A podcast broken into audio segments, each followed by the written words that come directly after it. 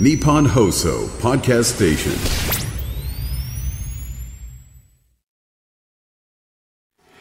1月29日月曜日時刻は午後3時半を回りました FM93 AM1242 日本放送ラジオでお聞きの皆さんこんにちは辛坊治郎ですパソコン、スマートフォンを使ってラジコでお聞きの皆さん、そしてポッドキャストでお聞きの皆さん、こんにちは。日本放送の増山さやかです。辛坊治郎ズームそこまで言うか。この番組は月曜日から木曜日まで辛坊さんが無邪気な視点で今一番気になる話題を忖度なく語るニュース解説番組です。今一番気になってるのはですね、ええ。今週スペシャルウィークじゃないですか、はい。えーこの番組でもあのリスナーの皆さんにですねもうもう近海であるとか、えー私の本であるとかもうとにかくできるだけいろんなものをばらまいて、皆さんに聞いていただこうと、えーそういうふうに待ち構えておったのでございますが。はいはいああ私あのスペシャルウィークの楽しみでですね、えーオンエア直前にブリッジとこの業界では言うんですけれども前の番組とのつなぎってやつではい。出るじゃないですか。あのナイツさんと掛け合いをしてましたよね私あの直前にあのナイツさんとの掛け合いをすごく楽しみにしてたのに、ええええそうあのあれ今日はっつって本番前に聞いたら「あありません」って言われて「ええー、ないのなくなったんだ」と思って。で前の番組では番宣やらないのかと思ったら、前のナイツさんの番組の最後の方聞いたらあの土屋さんがずっそうと、この番組の中身をあれを聞いてて分かりました。あそういうことかと。え？あのブリッジがなくなったのはきっとなんか辛坊治郎を生で喋らせても、なんか本当にくだらないことしか言わないし 番組宣伝の役に立ってないからやめちまおうと。やめろと。きっとね、うん。この番組の責任者のあそこに座ってるああれがあのなんかあの髪の毛長いイエス・キリストみたいなやつが言ったに違いないな。絶対そうだと思うなあれ無駄だからやめましょうあれ。なんかいやいやなんか。時間の都合ですって一生懸命言ってますそんなことない。よだって土屋さんあんだけ長くこの 番組の番宣、ね私はってたら尺取って。58秒は喋ってましたからね。そうするとブリッジやったって十分つなげる時間なのに まあまあ。もうなんでなくなったんだよ。俺すっごい楽しみにしてたのに。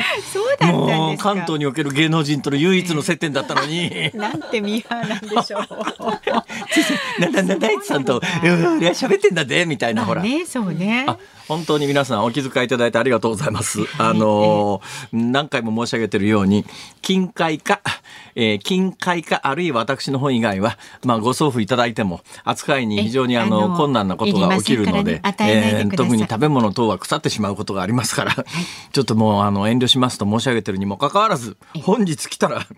えー米のようなものがペット袋に ペットペットボトルに詰め込まれたやつがですね、ええどっと届きましてあらあら。なんじゃこりゃ。うん考えましたね、あの米の類は乾燥してますから。あ多少私の手そうならないですね。そうなんだよ。手元に届くのが遅れてもんまあ多分大丈夫というふうに判断されたんだと思いますが、米かと思ったらですあね、ええなんだったよく中に書いてあるのを見たらもち麦というものらしいんです最近ね流行ってますえ流行ってんですか？もち麦。うん、えーで送ってくださった方によるとですねえーっと広島キラリ広島県産もち麦と古代米を買ってながらお送りさせていただきました。え。ー1月22日23日に辛坊さんが炊飯器の購入を迷われていたお話を聞きました。SDGs の辛坊さんには日本の消費を活性化させていただきたいと思いすごく高い炊飯器を購入するきっかけになればと なんじゃそりゃ。なるほど。きっかけ作りを促してくださったんでもねもしかするとね、ちょっとタイミング的にはずれてるから、その可能性は低いかもしれないんですが、先週金曜日にちょうど私自分のメールマガジンで、はい。最近健康管理のために、食物繊維の粉末を飲んでるという話を書いたんですよ。はいこの食物繊維の粉末で今日のもち麦というやつを調べてみたら、はい。もち麦というやつはなんかあの食物繊維がいっぱい入っているという他の植物食べ物に比べて4倍ぐらいの食物繊維が入ってるということで、はい。ああ先週金曜日に私はあの合成品化学合成品としての粉末みたいなものをお茶に混ぜてあの飲んでるっていう話をメールマガジンに書いたんですが、そんなことしないでやっぱり天然由来の食物繊維かなと。で大変ありがたいのではございますが増山さやか様とはい。飯田浩二様、スタッフの皆様の前に私の名前が書いてあるんですがええ。見事に私の名前の漢字が間違っておりまして。辛坊治郎の字を間違う人多いんですがこの方は辛坊治郎の郎の字を間違ってらっしゃいます。あなかなかね。朗らかになってます。そう辛坊治郎ってねトラップが多いんですよね。トラップ言うな人の名前を。失礼だな 本当に。この棒も間違えがちだし。辛抱の棒は、最近はね、辛抱に関して言うとかなり、えー辛抱の棒を抱えるという、だから普通に何も考えずに辛抱というふうにパソコンで変換すると、それ以外の漢字が出てこないんですが、最近の漢字はか、漢字っていうか、最近の変換ソフトはだいぶ賢くなって、候補のいくつかの中に私の坊ちゃんの棒が出てくるようになりましてですね、そこは意外と間違える人最近減ってるんですが、二郎の方は、あの、継ぐとか2で、あの、ロー、ね二郎物語のローの方が、まあ結構多いんですが、はいこの方は治郎の字が治めるは当たってるんですが、二郎のローの字がですね、ほがらかになってまして。惜しい。惜しいですね。番組タイトルの方の辛坊治郎ズームそこまで言うかの郎も間違ってらっしゃいます。残念。他が結構完璧な文章なのにもったいないな一箇所だけこれ誤字脱字みたいな誤字がなかなか難しいですから、いただいてるんだし、そんなに、そうですね。ありがとうございますではありますがえー私の元にですね食物繊維をお送らないでください。いやいやいやあのそういうのはもち麦 食べ物を送らないでくださいね。大丈夫ですよ。なんで最近私ね食物繊維の効果に気がついたかというと、私人間ドックでずーっと境界型糖尿病って言われてるんですよ。えー糖尿病の一歩手前の状状態なんですね。でこの間からちょっと私一緒に仕事してる人物が 糖尿病なんですね結構薬飲んでるんですって。ええで糖尿病というのは恐ろしい病気でですね最近亡くなられた有名人の中にも糖尿病があの糖尿病が原因で亡くなられたとは書いてないですが、糖尿病が原因で合併症でいくつかいろんな病気があるんですがその中の病気の一つで亡くなられたっていう方が有名人の中にも何人かいらっしゃいます、まあ風邪は万病のもとと言いますけど糖尿病も万病のもとでですねそう気をつけないと。糖尿病が悪化してくると例えばですね毛細血管がやられるんですね。で毛細血管がやられるんでどうもですねブドウ糖というやつが血管の中を傷つけるらしいんですよ。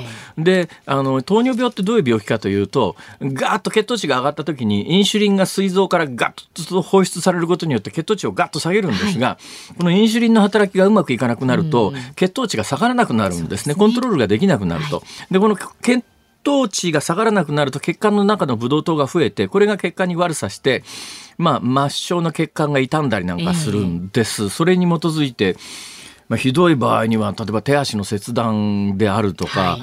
えーそうですね。腎臓なんか血管の塊ですからここがいいいかれちゃって、ええ。人工透析しないと生きていけないケースになったりとか、い。まあ、いろんな病気の原因に糖尿病はなるんでで私境界型と言われて久しいんでそれより病状は進まないんだけれども、で最大の原因は何かというと糖分ガッと取った時に血糖値がガッと上がるんですよ。ええ。でこの血糖値がガッと上がった時に対処するためにインシュリンを膵臓がドーンと放出するんだけどこれ繰り返してる間にインシュリンの出が悪くなるということがあるんで、血糖値を急激に上げない方法っていうのを考える。はい。一つはですね甘いものを制限するとかいろんなことあるんですがすね。ところがはい。はい私はこの番組やってると、血糖値上げないと喋れないもんですから本番前にそうい甘いものを大量に食べて血糖値をガーンと上げ呼てオンエアにす突入するという、ええ。この習慣に体が慣れちゃってて意識的にも本番前にそういう血糖値の上がるものを食べないとだから食べてるんですかね、ギリギ何リまでを言ってんですか？だから私ええ。この番組やってると命に関わるんですよ。いやいやいや本当に。いやいやだって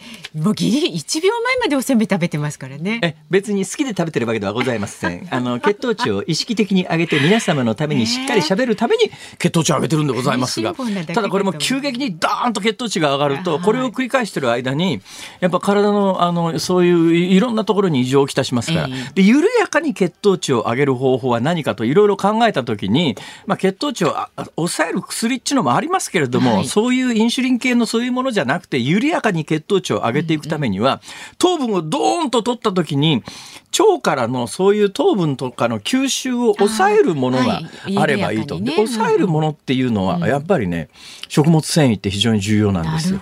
だから物を食べる順番としては、まずサラダから食べなさいってねよくありますよね、だから食物繊維の豊富な食べ物を食べてそこからまあ糖分を食べると、えー食物繊維によってまあいや糖分が吸収するのが邪魔されるという、はいそうなんだだけどここへサラダ持ってくるわけにいかないじゃないですか。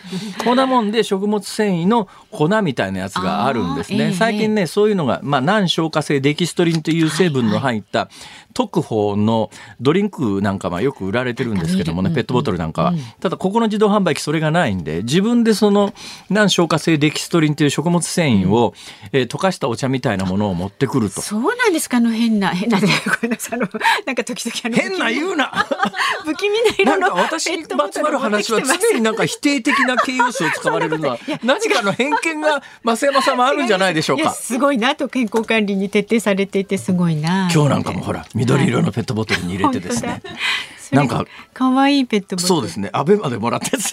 またもらいもんこれ知ってますかこれただの水なんですけどね。この アベマで出演者の,、えあの控室みたいなところに大量に置いてあるわけですよ、はいえー普通の人は持って帰らないらしいですが、私は SDGs ですから必ず カバンの中に詰め込んで持って帰ってですね、えー今メルカリで調べたら500円ぐらいで売られてる とということ。ために持ち帰るのやめてくださいよ。ああそうなんです。ご自分で使うのはいいですよ。毎回これアベマに行くたんびにカバンに詰めて持って帰ってきたら、この間スタッフが「志麻さんお願いですからメルカリで売るのはやめてください」って「俺はまだ売ってねえよ。売ろうとはしてるけど。売っちゃダメですよ。なんでそんなことわかるんだお前」みたいな。そういうことがはい。本当に困ったもんで。そんなこんなで、えーはい。今日はあのー本番前にですねせんべいと、えー、羊羹とそれからあのー週末に行ったサウジアラビアで買ってきたちょっと変わった現地の食べ物とでね。血糖値をもう目いっぱい上げて、ええ。えーこのまんまなんだか今日噂によると午後7時までやらなきゃいけないということで。たっぷり時間ありますんでね頑張ってくださいね。途中で燃料が切れるかもしれません。そ。したら何か食べるよ。持ってきますからねあありがとうございます。はい。ということで今日は7時までの拡大版ですのでねお聞きのあなたも最後までお付き合いくださいで今日5時半以降の後半戦はですね増刊号二郎さんのお耳に入れたい話スペシャルと題しまあして二郎さん私ですね。あそうです、はいそうです。まあ何やらね、興味二郎さんじゃないんですねお話 誰だよそれは辛坊二郎さんですよ。そうそう、興味深いお話をお持ちの三人の芸人さん。笑い飯の哲夫さん、大川工業の大川豊さん、インスタントジョンソンのジャイさん登場いたします。お楽しみになさってください。さあ、ズームそこまで言うか。この後はお知らせを挟んで、ズームフラッシュ。週末から今日にかけてのニュースをチェックします。辛坊さんが独自の視点でニュースを解説する特集コーナーズームオン4時台では小渕優子選対委員長など退会表明が相次ぐ茂木派今後政策集団に移行へという話題につきまして政治ジャーナリストの田崎史郎さんにお話を伺います。で5時台では桐島聡容疑者を名乗る男が入院先の病院で死亡というニュースにズームしていきます。さあ、辛坊さんから出されたお題に沿ったテーマで、ラジオの前のあなたが選んだ一曲をお送りするズームオンミュージックリクエストもお届けしてまいります。で、今日は7時までの拡大バージョンですから、3回の採用のチャンスがあります。3曲かける予定でおります。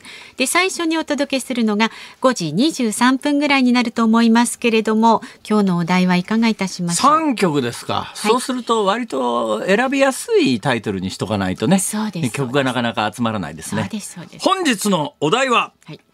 もち麦をいただいた時に聞きたい曲。超難しいですけど。ざわわは除く。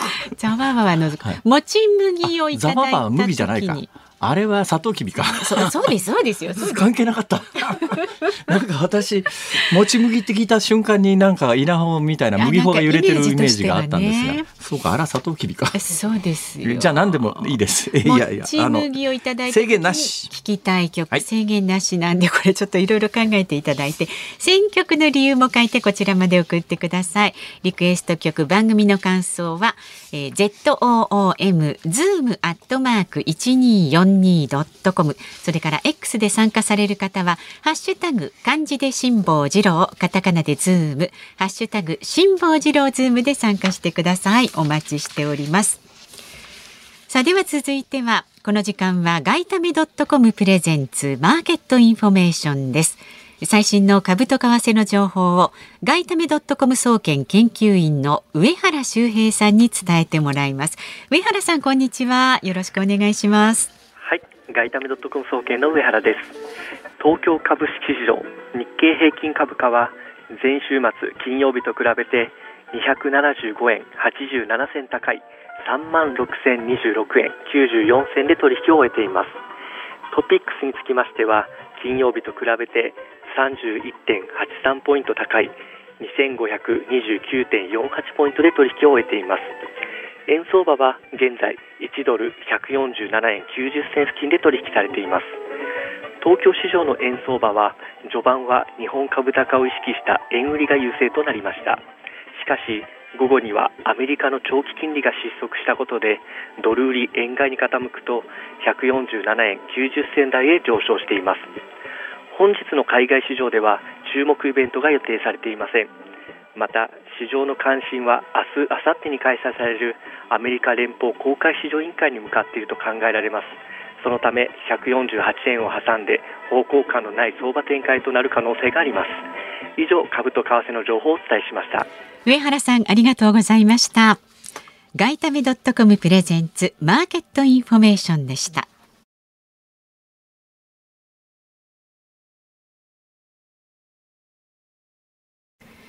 ニッポン放送辛坊治郎ズームそこまで言うか。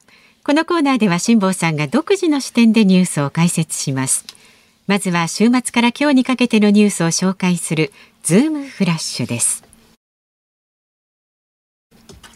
能登半島地震で石川県が27日までに氏名を公表した死者129人のうち9割近くの111人が家屋の倒壊で死亡したことが分かりました。高市早苗経済安全保障担当大臣が27日長野市内の会合で講演し能登半島地震の復興を優先すべきだとして大阪・関西万博の開催の延期を岸田総理大臣に進言したと明かしました。アメリカの新聞ワシントン・ポストの電子版が27日トランプ前大統領が再選した場合中国からの輸入品に対して一律60%の関税を課すことを検討していると報じました。国連のグテレス事務総長が28日国連パレスチナ難民救済事業機関のスタッフ12人がハマスによるイスラエル奇襲に関与した疑惑で9人の身元を特定したと明らかにしました。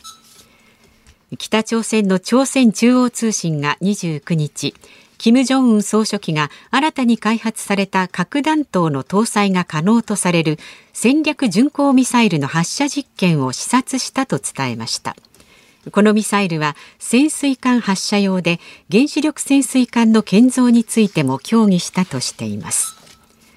普天間基地の名護市辺野古への移設をめぐり林芳正官房長官が昨日沖縄県を訪問しました。政府は移設工事を加速させるため名護市と直接対話する枠組みを創設する方向で調整に入りました。外国人労働者を中長期的に受け入れる特定技能制度の対象に政府が自動車運送鉄道林業木材産業の4つの分野を追加する方向で検討していることが昨日分かりました。もうずいぶん前から日本の少子高齢化が明らかになってきていて、このままいくと日本はいろんな産業で人手不足が起きるからというんで、段階的に外国人労働者が、まあ、技能実習みたいな名目で働けて、その働ける範囲が、えー、さらに広がったという話は皆さんご存知なんですが、それでもね、今現実にはもう、新たに採用されたこの幅の広い実習制度みたいなやつによると、ほぼ外国人労働者の解禁って言ってもいい現状なんですが、でもそういう言い方を絶対しないのは、それを言うと、あの自民党政権を支える右派、保守派の人たちの中の反発を招くので、外国人労働者の受け入れという言い方をせずに、実質外国人労働者の受け入れが解禁されているというのが日本の現状なんですが、その中でも未だに解禁されてないいくつのいくつかの分野があって、それが今ニュースになっている自動車運送等なんですね。あのタクシーの運転手さんって、はい、例えばニューヨークあたりでタクシーに乗るとまず英語通じなかったりするんですよ。まあ、あの割と外国人が入りやすい職場ということでタクシーの運転手さんっていうのが、まあ、ニューヨークあたりでいうとヒスパニックの方でスペイン語はできるけど英語はほとんどできないとか。いう方いらっしゃるんですが、日本のタクシー乗って外国人の運転手さんに当たることって絶対ないはずです。ほぼ絶対と言ってもいいです。最近女性のドライバー結構増えてますが、ええ。外国人のまあ、他の産業でいうと結構外国人の方働いてる産業いっぱいあるんですがねなんでタクシー業界に外国人の運転手さんがいないかというと、日本語ができないと二種免許取れないんですよ。そういう制限があるんです。はい。これね、あの、今、方針としては、えー認めるように今しましょうということの延長線上でこのニュースがあるわけですが、どういう構造になってるかというと、運転免許に関して言うともう何年も前に、運転免許試験を受けに行くときに、今20カ国語で受けられるんです。だから外国人の人が日本で普通の運転免許は取れるんです。ところが普通の運転免許だけじゃタクシー業の運転手さんはできないんで、で、まあ普通の運転免許だけでいいですよ。あの業界入って教えてあげますよ。受けさせてあげますよ。ということで、タクシー会社なんかは、あの二種免許持ってない、普通の運転免許しか持ってない人を社員として、まあ要するに採用して、二種免許を受けさせて二種免許取らすんだけれども、この一種免許の普通の免許に関して言うと20カ国語対応してるんだけども、このタクシーの運転手さん、人を乗せて運ぶという試験の二種免許は日本語対応しかしてないんで、そうなんだ。運転できてもええ。試験受からないんです。え。ええほだから日本では外国人のタクシー運転手さんがいないと。ただそれも最近ものすごい人手不足なんで、タクシー業界は一つはあの、えーライドシェアみたいなやつ、はいはい。まあライド、日本のライドシェアってひどい話で、えータクシー業界の運転手確保のためかよっていうような、まあそういう方向性が今決まってます。ええ。同じような文脈で、えー今警察庁はですね、えー二種免許に関しても外国語対応を一種免許と同じようにしましょうという方向性を出してます。はいはいまあ、細かい詰めはこれからですが。ということで、えーその、実はこの、えー特定技能制度の対象に政府が自動車運送、鉄道、林業、木材産業の4分野を追加する方向で検討していることが昨日分かりましたというニュースなんですが、はいまあ、ぶっちゃけ言うと、日本で実質的に外国人労働者の全面解禁に近くなります。なるんだけれども、そう言うと、はい。えー一部のものすごい反発を受けるから、こういう言い方で実質的にはそうなんだけどっていう、最近の特に岸田政権そうなんですけども、ちょっと中身と口で言ってることとものすごい乖離があるっていうことが、だからねその辺ちょっともうちょっと本音で日本の将来議論しないと、なんか建前の議論ばっかりでね、なんかニュース聞いててもよくわかんないでしょ解説がないと、そうおかしいだろうと思いますね。そしてもう一つあのトランプ大統領、トランプ前大統領が再選されたら中国からの輸入にに関してアメリカが一時60%の関税、ええあのね今モシトラっていう言葉が日本で流行ってまして、ね。はいはい。モシトラ。本当にトランプさん、どうもこのままいくと返り咲くんじゃないのっていう話が日本でもアメリカでも主流になりつつあります。どうなりますかね。ズームフラッシュでした。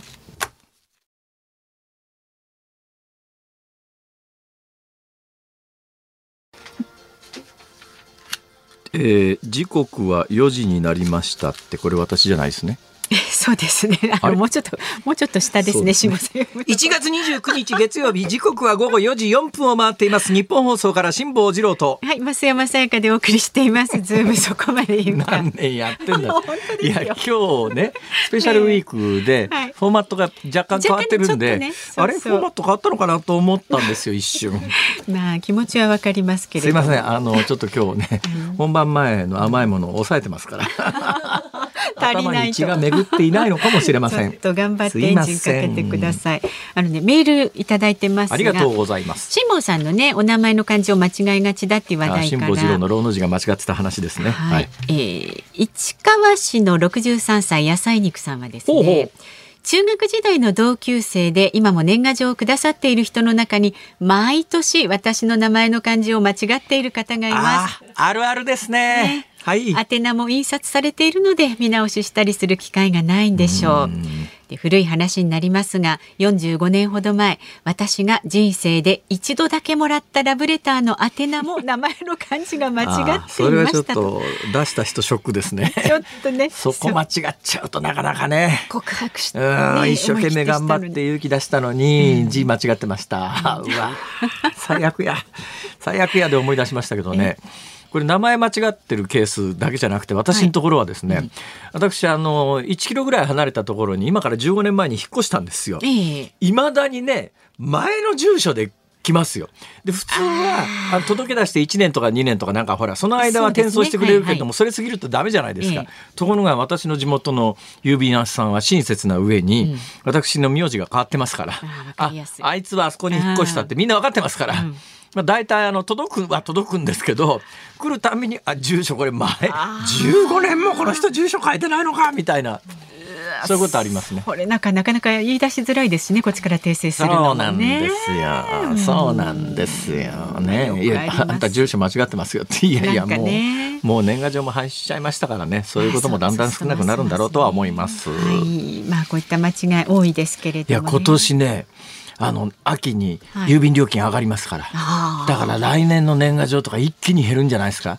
なんか理由としてはほら、はい。あのはがきの値段が上がりましたからとかってなんかそういうきっかけになりそうじゃないですか、確かにでも今年で終わりにしますっていう方多かった気がします。そうでしょ来年から郵便料金上がりますからとか、うんうん。そう郵便局も大変ですね。このタイミングにね本当に配達してらっしゃる方はご苦労さんなんですけども、ありがとうございます。住所が違うのに配達していただいてありがとうございます。本当ですね。ありがとうございます。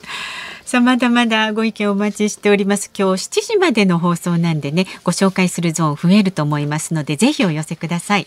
メールで送ってくださる方は zoom zoom アットマーク 1242.com X で参加される方、ハッシュタグ漢字で辛坊治郎、カタカナでズーム、ハッシュタグ辛坊治郎ズームでお願いします。で、今日のズームオンミュージックリクエスト、7時までの拡大バージョンですから3回チャンスあります。3曲かかる予定ですので、えー最初にお届けする時間が5時16分頃になります。お題が、もち麦をいただいた時に聴きたい曲ですので、ぜひ選曲の理由も書いて送ってください。何も浮かばんな。一個も思い浮かびませんけれどもね。なんかちょっとダジャレでもいいんで考えて送ってください。もち麦のダジャレってなんかある？あんなもっちもちとか、ちょっとね知恵モを絞ってカーチスとかねなんかそういうんですかね、誰だそれは。さあこの後は政治ジャーナリストの田崎史郎さん登場です。日本放送辛坊治郎ズームそこまで言うか。この時間特集するニュースはこちらです。小渕優子選対委員長など大会表明が相次ぐ茂木派今後政策集団に移行へ。自民党の派閥の政治資金パーティーをめぐる裏金事件を受け6つの派閥のうち麻生派と茂木派を除く4つが解散を表明する中先週木曜日所属する茂木派から離脱する意向を示した小渕優子選対委員長に続き参議院のドンと呼ばれた青木幹雄氏を父に持つ青木和彦参議院議員らも退会する意向を明らかにしました。こうした中、茂木派は今週中にも派閥会合を開き、政策集団へ移行する検討に入ったと報じられていますが、今後の行方はどうなっていくんでしょうか。この時間は政治ジャーナリストの田崎史郎さんにお話を伺います。どうぞよろしくお願いいたします。よろしくお願いします。お世話になります。お世話になります。田崎さん、はい。田崎さんのおかげで私スタッフに怒られてですね、はい。なんとかしてくださいよ。どうしどういういきさつかというとですね、はい。あの田崎さん。あそういえば田崎さんって最近なんかあの、えー前明石師匠の泉房夫さんとプロレスやってるよねってこう うっかり言ったんですよ、ええそしたらプロレスファンの人にですね、そういう時にプロレスっていう表現はやめてくださいって。えーそうだよね。それはまずいよね今時ね、じゃあなんだ？歌舞伎か？って言ったら歌舞伎ファンの人に怒られてですね。ええななんなんて言ったらいいんだそれは。っていう、えーいうことになってるんですけども。なんか話題になってますね。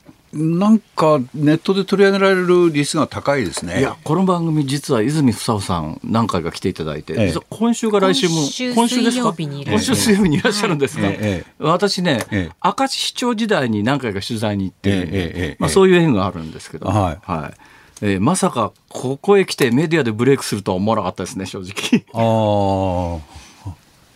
やっぱ話面白いんじゃないですか。あ話面白いですよ。ええええ話面白いですよ。ええええやっぱりね、うん、あの独特のなんていうか関西テイストっていうか、はうん、橋本徹とどっか共通するところありますい。よね。なんかくたびれますよね。ちょっとそういう関西人偏見やめていただけます？なんで？いやいや。あの出会いばっかりじゃないですからね 関西人は。いやー関西人もいろいろですから。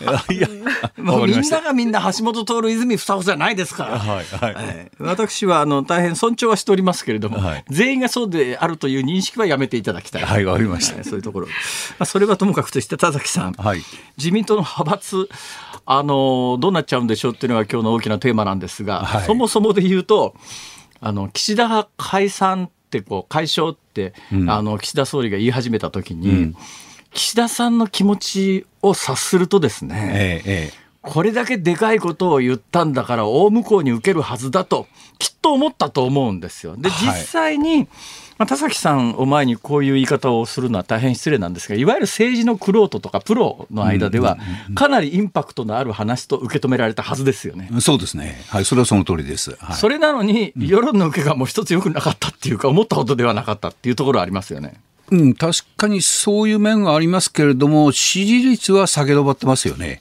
あまあそうですね、ええ。これを下げ止まってると見るべきかどうか分かりませんが確かに今日あたり発表されてる先週末の毎日新聞の世論調査なんかで、えまあ、前回16%とか異様に低かったっていう反動があります5ポイント上がってましたよね。そうですね、ええ20ぐらいまで上がってますか、はい、21ですか。21ですか、はい。まあ、でもいずれにせよそんなに高くはないんで、はい。本人はこの程度のあの現状維持とか若干の回復とかってんじゃなくて相当でかいインパクトを狙ったでしょこれ。いや、狙ったというよりも、なんか、ああ、せざるを得なかったっていう感じですよね。えーつまり、あの日の朝日新聞の朝刊で、岸田派立憲へと、えええーで、岸田総理は岸田派が立憲されると思ってなかったんですよね。ほうえーで、それで岸田は立憲へと来たもんで、あのー安倍派、二階派と同じになってしまうと。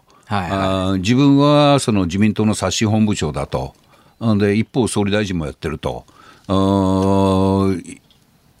刷新本部長を辞めるか、そ総理大臣を辞めるか、それぐらいの追い詰められた心境に、あの日の朝はなってたと思います。で結果蓋を開けてみたら今の今日の段階で、ええ茂木派と麻生派は解散しないけれどもそれ以外は解散という方向ですか？はい、はいはいそうです。ですか？えーまあ、具体的には安倍派、あ岸田派、二階派、森山派の4派が解散ということですよね。解散ってこれどのタイミングでどうやって解散するんですか？要するに政治団体としての届け出をまああの撤回するっていうか取り下げるっていうかまあ、それが正式な形でしょうね。えーえそうするとその大量のいわゆる無所属議員が誕生するわけですよね。ー無派閥議員が無ですね。派閥議員がね、はいはい。まあ、あごめんなさい、無所属じゃない無派閥議員がね、はいはい。ただ過去のまあ私なんかこの世界を40年ぐらいなんとなく外から見てると、ええええ。なんかデジャブだなと思うことたくさんあるわけですよ。そうですね。どうなんですか？田崎さんは1994年のあの大騒動の政治改革は関わってんですか？あの時はあー自民党担当だったですね。時事通信サブキャップだったかな。あ、はい。あそうですか。はい。じゃあまああのテレビ等に出て政治改革を主導した人たちとはちょっと違う立場だったんですか？違う、まあ、記者としてそれを見てた、ウォッチしてたって立場ですね。いやあの1994年の政治改革もひどくてですよ、え1980年代の後半にリクルート事件が起き1990年代に、えー例の金丸さんのなんだっけあれ東京佐川急便か、東京佐川急便からの金があって、まあ、あの時象徴的だったのはあの金丸さんが5億円の裏金を受け取っていながら、はい。えー結果的に、えーうん 5, 5万円かな？なんかの罰金罰金20万円ですか？はい。略式起訴で済んでしまって略式起訴で済んでしまって検察庁のあの石の看板のところに、えー黄色いペンキ投げつけられるという、はいはいのを鮮明に覚えてるわけですよ。ええええであの時世の中が話題にしたのは政治と金の問題ではい。何とかしろよと、ええええ。でも政治家にはもう汚い金をに手を出さずに、はい。国民全員の方を見て国民のための政治をしてほしいということで、まあ吸ったもんならずで1994年にはい。政党助成制度が始まり、まあ、そうですね。同時にもう一つ大きな改革は中選挙区制度から小選挙区制度、はい。小選挙区比例代表という制、ええ。今の選挙制度が。ええ結果それから30年経って、はい。何なんだよこの騒動はと、うん。ふざけんなと。だ当時あの政治改革をね主導して私なんか正直なところを言うとあのテレビ出てきてた評論家の人たちいっぱいいるじゃないですか、はいお前らさがん首並べて謝罪会見開けとはい。そのぐらいの気持ちなんですよ、はい。なんとかならんのですかこれ？あれ94年っていうのは僕はちょっと勘違いして僕はデスクに上がってましたね。でそれはあの細川萌弘さんえー総理とええ。河野あの洋平自民党総裁との合意が1994年だと思うんですけれどはいもはいその前に、まあ、そうですね。あの法律が施行されたのは95年ですね、そうです、確かねあの自民党のあの政治改革大綱ができて、えーはいはい。80年代の後半ですね。89年だと思いますけどね、えーの5月。でその時は僕は平川でサブキャップやってたんですねであの時僕は政治改革大綱今ものすごいもてはやされてるんですけれども、ええ。あの中で、えー主に求めてるのは選挙制度の改革なんですよね。あ中選挙区制度では金がかかってそれもね、えそれもそうなんだけど、その今となって考えた時には、あの時に政治家の人たち、マスコミもそうなんだけど、中選挙区は金がかかる、金がかかる、なんで金がかかるかというと、中選挙区って一つの選挙区の中で自民党の候補だけでも3人も4人も出ると、そうすると、えー地元の票の取りまとめをする地方議員なんかに、まあ、ある政治家が私に直接言いましたけど、いやー、あのさ、俺今回50万ずつ配ったんだけど何々先生は100万ずつくれましたって言うんだよねっていう。あ中選挙区時代ってそんな選挙をやってたのでやっぱり中選挙区から小選挙区に一本化されると一つの選挙区からは自民党候補は一人しか絶対物理的に出られないですから。そうすると今までみたいなことがなくなるだろうって。だけどいまだにあのこの間の広島で明らかになりましたけども選挙に立候補するためには地方議員にが金ばらまくってやってますよね、まあ、あれは参議院だから昔の中選挙区と同じ構造になったっていうことも言えなかないですけどね。はい。だからあの当時、選挙制度を変えれば金がかからなくなって、あの政党間の政策競争も起きるという大前提で、小選挙区比例代表、並立制になったんですけれども、はい。あのよおっしゃったように、それでは全然根本も解決になってないということですよ。うん、なんでまたかよっていうのが正直なとこなんだけど、ええ。まあ、田崎さんなんかはおそらく企業団体研究は残すべきだはだろうと私は推察するんだけど、はい。だけど今年間300億ですよか各政と合わせると。毎年ですよ。はいはい。毎年300億、まあ、あの政党助成制度がある国はいくつもありますけれども、毎年300億流してる国はね、私の記憶で言うとないはずなんで、これだけの金が流れていて、国民のために政治してよということで、94年にこの制度を作ったんだったら、そろそろもうそれ以外の金の流れは止めた方がいいんじゃないかと、ええええええ。私は思うんです。はい。だから、あの政治にどれだけ金がかかるかっていうんで、確かに政党助成金は年間315億だと思いましたけれども、一方で、その政治活動をやるためには秘書が必要で、えーその秘書の数はあのアメリカに比べたら少ないんですよね。だから、あるいはあの政策研究費も多分少ないと思います。だから、政治全体にかかるお金の中で、えー政党交付金があり、あの秘書の問題もあって、あの政治家に話聞くと、秘書をあの2、3人増やしてくれたら、もっと楽になるっていう人もいるんですよね。結局だけどね、その議論ってあの80、90年代の議論と同じで、はい最終的になんか焼け太りさせるだけでですよ、はい何も解説、解あれだけやっても、あの大改革でも何もならなかったのに、そうですじゃあ秘書をあと2人ずつ公費で増やしますって言っても、結局焼け太りなんじゃねえか、それ。そうなりますよね。うんじゃあ政党調整金増やしますかっていうことですよね。で、それも抵抗あるでしょう、ものすごい。いや、もうちょっと300億十分でしょ、それ。そうでしょ？うん、それ、もういいんじゃないの？な何を何がいいですか？そんなに政治と金がかかるってって地方議員にばらまくのはまずやめようよそれっていう話でしょ。えー、えー、えー、えー、えー、そうそんでだからそれでいうと広島の件なんかでもあのばらまいた方の2人はて検挙したけども金を受け取った方は全員無罪方面で、そうですね。のあの事件がありながらその後新潟で私立候補した人に話を聞いたら、やっぱり依然として地方議員はあれが広島であれだけ問題になったのに地方議員は金を要求してきたっていう話を聞いたことがあって。そのあたりの政治風土、本当に変えていくためには、ええ。金の流れ止めた方がいいんじゃないっていうのがもう一つ、もう一つの思いはね、はい。結局日本の構造を見てると、ん。地方議員地方の国会議員ってやっぱりいかに地元に建設業公共事業を持ってくるかと、はい。で公共事業を持ってくるのの地元の差してるのは地方議員だったりするわけええですよ。ええええ。そうするとまあ、国会議員どっち向いて仕事してるかっていうと、国全体を見るよりは、自分のに票を出してくれる人たち自分にお金を出してくれる人たちの顔を見ながら政治をやるんで、その結果現状があるということを考えると、まあ、いわゆる誰のために政治してるんだということも含めてえやめ時じゃないのと思うんですよ。えな何をやめるんですか？その企業団体献金およびパーティー券ええええええ。の販売。はい。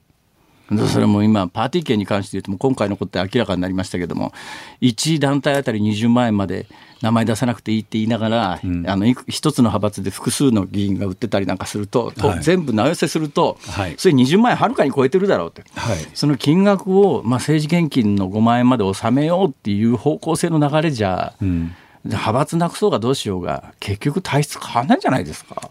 うん、だから、あのそうするとねあの、お金持ちや世襲議員が結果的に増えてくるように思いますよ。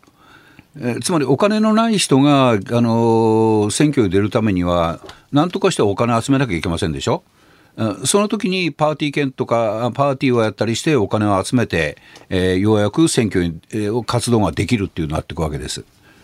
だからあのそれをやらなくてだから官僚の人たちはあのそういうことができるからまた出てこれるんですよね。まあ、必ずまあおっしゃってることは分からんでもないですが、アグリかと言われればアグリじゃないですけどね。いや僕は結構大変だと思いますよ。僕自分自身が国会議員になるつもりって全く動きないですよ。いやあの逆にね、ええ。田崎さんなんかははっきり言ってね、お金かけずに国会議員になれる人だから、私はそういう人がなったらいいと思うんですよ。いや僕はそうなるつもり田崎はないです。よ。史郎という名前があればね、別にあの、政策を掲げてええ、多分地方議員に金ばらまく必要もないし、企業、団体、そして個人にしても、政治献金してくれた人の顔色を伺う必要もないし、本当にやりたいことができるはずで、そういう人が出てくるべきだと私は思うんだな。それなら辛坊さんでられた方がいいですよ。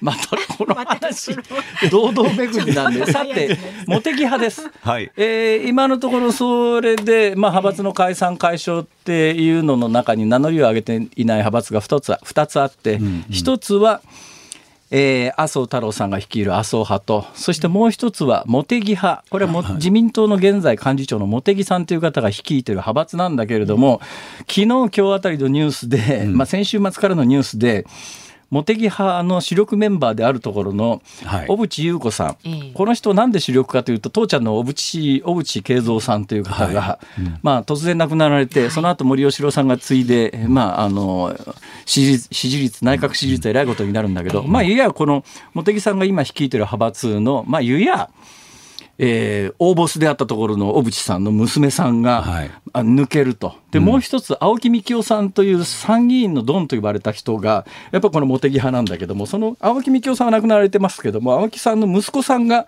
やっぱり抜けると。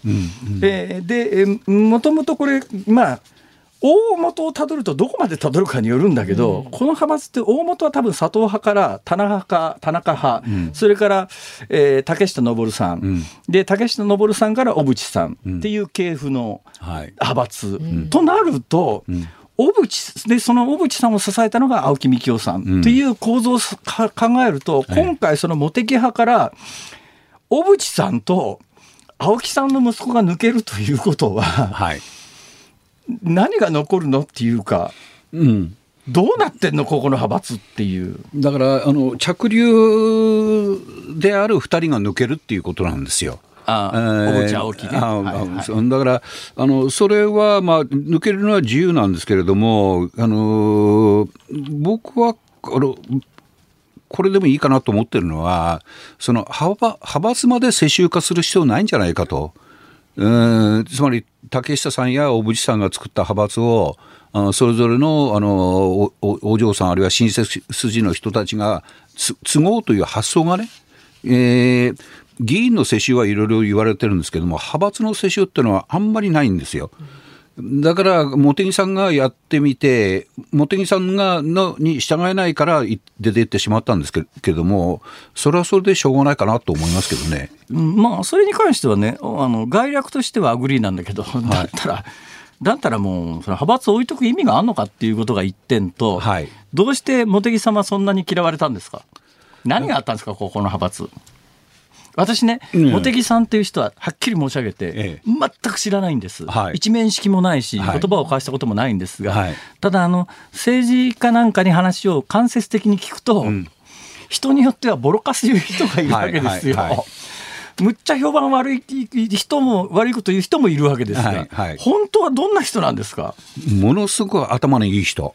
茂木敏光幹事長。ああの、フォトグラフィックメモリー、見た瞬間覚えてしまうんですよ紙をね。で、そしてし、えー頭いいだけじゃなくて仕事が非常に早い。はいえーあの TPP11 まとめたのは茂木さんなんです。はいはい。うんただ、能力非常に高いんですけれども、えなで能力が低い人は、まあ、あの茂木さんが期待するほど仕事ができない人がいると、あの怒っちゃうんですね。であのそれはは官僚やマスコミは怒る、これ、僕らは怒られ慣れてるから、あんまり答えないんですけども、はあやっぱり一国一城の主である議員を怒ると根に持つんですよ。はあ、あで議員っていうのは基本的にプライドの塊ですから、ええプライドを傷つけられた人はそうやって悪口を言うようになるということですね。どうですか？これ単純に言うと。まあまあまあまあまあ、わかります？よくわかります。が、はい。そういう人って総理大臣になれるんですかね？いやーそれは能力的には僕は問題ないと思うんです、ええ。あの先ほど申し上げた能力、ええ。あとはあのどれだけ人がついてるかっていうことと運ですね。あまあ、そうですね。はいはい。その2つがネックだどうなるか分かんないってことですね。まあ、言葉を変えてものすごくネガティブな表現をすると人格に難があるんじゃないかというのはどうですか？それはちょっとどうかな、あの人にあのひ見方によると思いますね。うん、そうですよね。はい。立場とか面白い。ね、見方とかにもよりますし。あの麻生派はなんで残るんですか？あそこは残る必要があるんですか？それはやっぱ麻生さんがやっぱり、いえーまあ、皆さんからまあい一目置かれている、あ麻生さんみから政治を学ぶ、一時期麻生派ってすごい弱小だった時ありますよねありましたね。でもどいつの間にこんなにでかくなったんだっていうのは私の正直な印象なんですけど、えーやっぱ麻生さんは麻生さんで、まあ、失言も多いですけども、ええやっぱり魅力的な政治家でしょう、それは。またねいいスーツ着てんですよ明らかおしゃれですね。テレビで見ててもこののスーツ高いわって分かるぐらいですからよっぽど高いですよあのスーツそうですね、数十万でしょうね。今日私ね ええ本番始まる前にインターネットでジャージのスーツ買ったんですけどいいじゃないですか。お手頃なものをね買うのもねなかなかあの はい素晴らしいと思います。なもうちょっとねお話を伺いたいところなんですけれども、お時間になってしまいましたので、はいはい失礼しましたたぜひお待ちしておはい、ります。ありがとうございます。政治ジャーナリストの田崎史郎さんでした。ありがとうございました。どうもすみません。日本放送辛坊治郎ズームそこまで言うか。この時間特集するニュースはこちらです。桐島聡容疑者を名乗る男が入院先の病院で死亡。1974年から75年に起きた連続企業爆破事件をめぐり指名手配されていた桐島聡容疑者を名乗る男が今日死亡したことが分かりました。男は神奈川県鎌倉市内の病院に末期の胃がんで入院していましたが最後は本名で向かいたいなどとして警視庁公安部が本人確認を進めていました。今日たまたま午前中に地下鉄乗ったらはい地下鉄の改札口のところに警視庁の手配写真が、まあ、ありますよね。交番のところなんかに、はえーやっぱ一番右側のところの重要指名手配のところに、えーまだ桐島聡あのー指名手配。えっと、今、い故障で言うと容疑者でいいのかな、あの指名手配の真っ最中で、えーまだあの本人だということが裏が取れてないので、ええ。多分本人だという確定がされるまでは指名手配の写真はそのまんま、あれ指名手配されてて捕まると上に×印ついたりなんかしても、もう捕まりましたっていうのがありますが、今朝の段階ではまだあの、えーそれなしに普通に締めて、ええ。はい、続いてたようでありますが、えーいきなり冗談言ってごめんなさい。え？あ すいません。何ですか？私がます私ね実は喋ろうと思えば長く喋れるのはリアルタイムで例の反日武装戦線狼とかって三菱重工事件とかええ鮮明に覚えてるんですよ。ええ。だからまああのえーもちろんこれからちゃんとした解説もするんですが、うん。ちゃんとした解説以前に不真面目な解説。えーあのやめとこうかな。でもまあまあごめんなさい。先にそれごめんなさいを言っとき言い 言っといたら言うってどういうこと？まあ。この逮捕逮捕っていうかまあまあおそらくこれ本人だと思いますよ。はいはい。聞いた瞬間に思ったのがですね、あれ偽名が内田内田広しかな。内田博でしょ。うんあ多分その偽名を思いついた時に、はい。内田陽子の机に座ってたか あるいは内山田博とクールファイブのファンだったか。なんか内田博時代的にはそういう時代かなまあ、内田陽子の机は今でもありますけどね、内山田博さんは亡くなられてもう20年ぐらい経ちましたけどね。えーで、えーまあぶっちゃけ言うとですねこの男、えー他の反日武装戦線と名乗って活動していた爆弾犯の大半は捕まったんですよ。はい。この男だけ捕まらなかったんです当時、うん。うん小さな声でしか本当に言いませんけども、はい。他のメンバーに比べると警察の優先順位は高くなかったんだと思いますよ。この事件でグループ9人が逮捕されてますけれども、その時1人だけ残ったんですね。でなんで残ったかっていうとこの男多分ね逮捕されてもね逮捕されたメンバーの中には死刑が2人出てます。ねで死刑が2人出てますが1人は多分ね獄中で死んでるはずですが、えー非常に重い罪になったのもいれば、一番軽いので確か懲役8年とかっていうのがいるんですが多分ねこの男は捕まっても懲役8年組だったと思います。というのがこの男が直接関わった事件で人が死んでないんですよ。だからあの三菱重工の爆破みたいに8人の方が犠牲になるというような事件の犯人に比べると警察の優先順位はおそらく低かったんじゃないのかなという気はいたします。はいそれとこれは本音で喋りますけどもこの男まあぶっちゃけ言うとね当時の左翼の人たち私なんかの印象で言うと私はこの連中と一世代下なん一世代もいしじゃないけれども、ちょっと下なんですけども、我々の世代からこのこういうやつら見てるとあなんかすごい幼児性というかさ、お子ちゃまっていうかさ、結局一生なんか逃亡犯というゲームというか、まあなんていうかな要するに妄想の中で自分は逃亡犯を演じてますっていう一人一人演劇みたいなもんですよ。でまあそれで越に行ってで最後の最後にあの、えー名前出して死にたいっていうかほら逃げ延びたぞっていうのの証明で名前出して死にたいっていう、なんかあすげえお子ちゃまあったなっていうのがねはい。もうもう本当につくづくそう思います。で当時の爆弾犯で、まあ、あの9人捕まってるんですが、はい。そのうちの2人は死刑判決出えてえ1人は獄中で死んでますけども、重要メンバーの2人がですねこれも私は鮮明に覚えてますけれども、ええ。当時私はう多分福田政権だと思いますけどねあの日本赤軍でクアラルンプールじゃねえやダッカだ。だからマレーシアか、えーという空港でダッカ空港でですねまあ、要するに飛行機ハイジャックして、ええ。そこの空港に降りて、えー乗員乗客人質にして、まあ、いろんなこう要求を日本政府に突きつけた中で、うんうんはい。この時の事件の重要メンバー2人、まあ、結局ねその重要メンバーの中にもあのいや俺は釈放されたくないって言って拒否した人もいるんだけどそのうちの2人がですね超法規的措置っていうんですけど、法律にどこにも条文書いてないんだけど、ええもう確定判決を受けて刑務所の中にいたんだけども日本政府は人質の命を守るということで出して海外釈放した。んで、ええええ。その時釈放された2人がですね、はい。まだ逃亡中なんですよ。ああ見つかってない。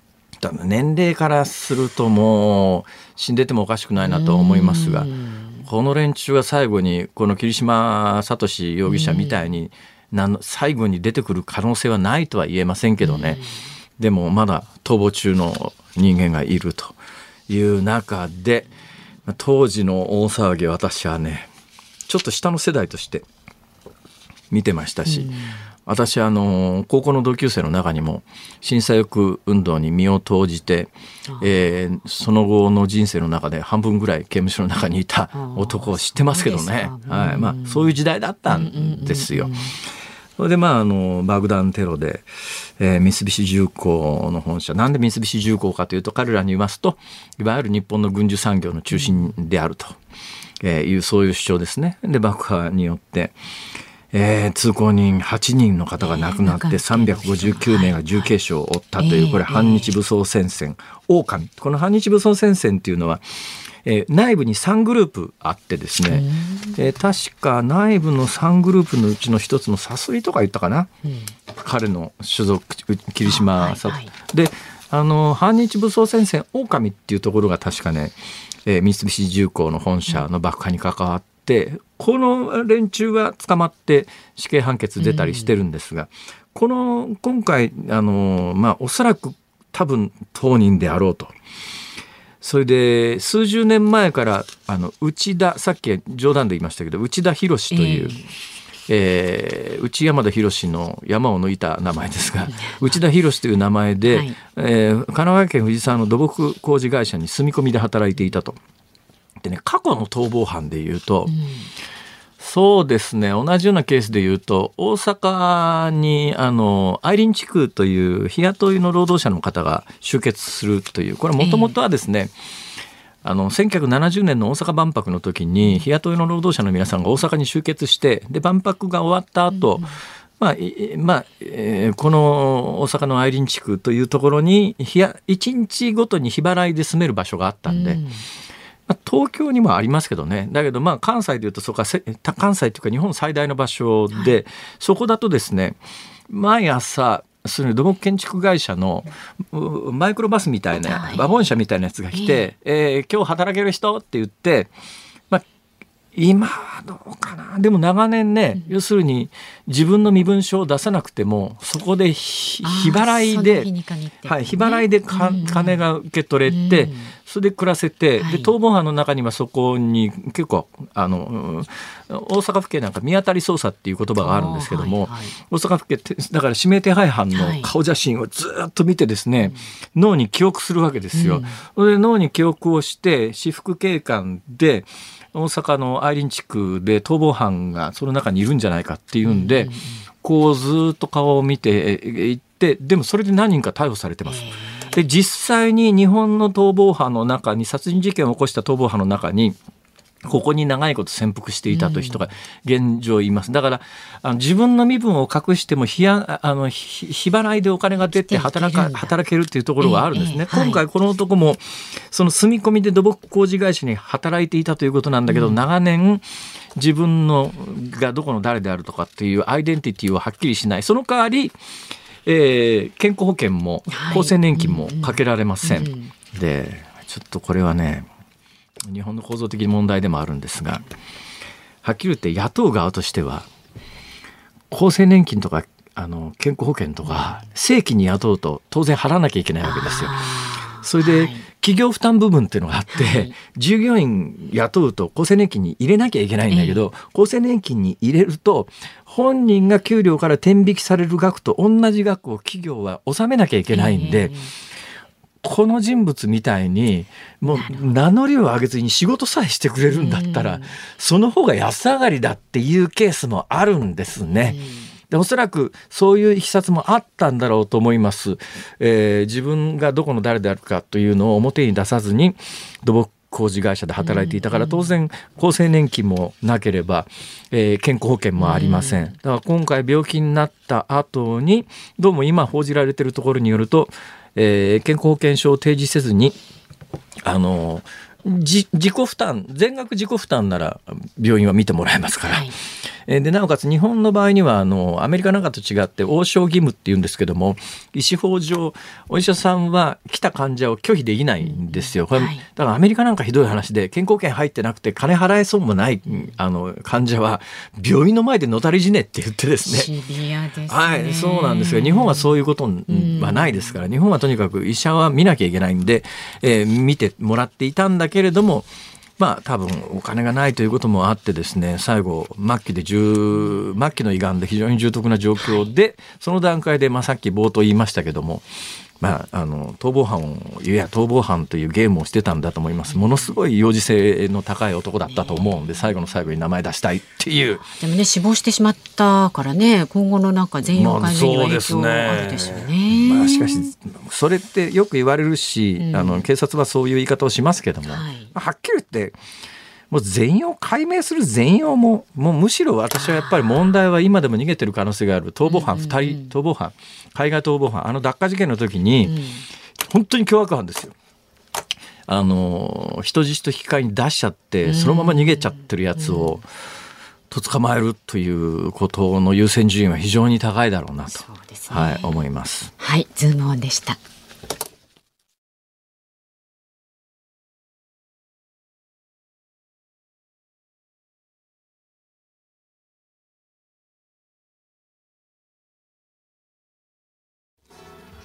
1月29日月曜日時刻は午後30分を回っています。FM93、AM1242 日本放送、ラジオでお聞きの皆さん、こんばんは。帰ってきた辛坊治郎です。パソコン、スマートフォンを使ってラジコでお聞きの皆さん、そしてポッドキャストでお聞きの皆さん、こんばんは。帰ってきたニッポン放送の増山さやかです。さあ、ここからは辛坊治郎ズームそこまで言うか増刊号。治郎さんのお耳に入れたい話スペシャルということなんです。上田治郎さんではありません辛坊治郎さんでございます。山本治郎さんでもありません辛坊治郎さんでございます。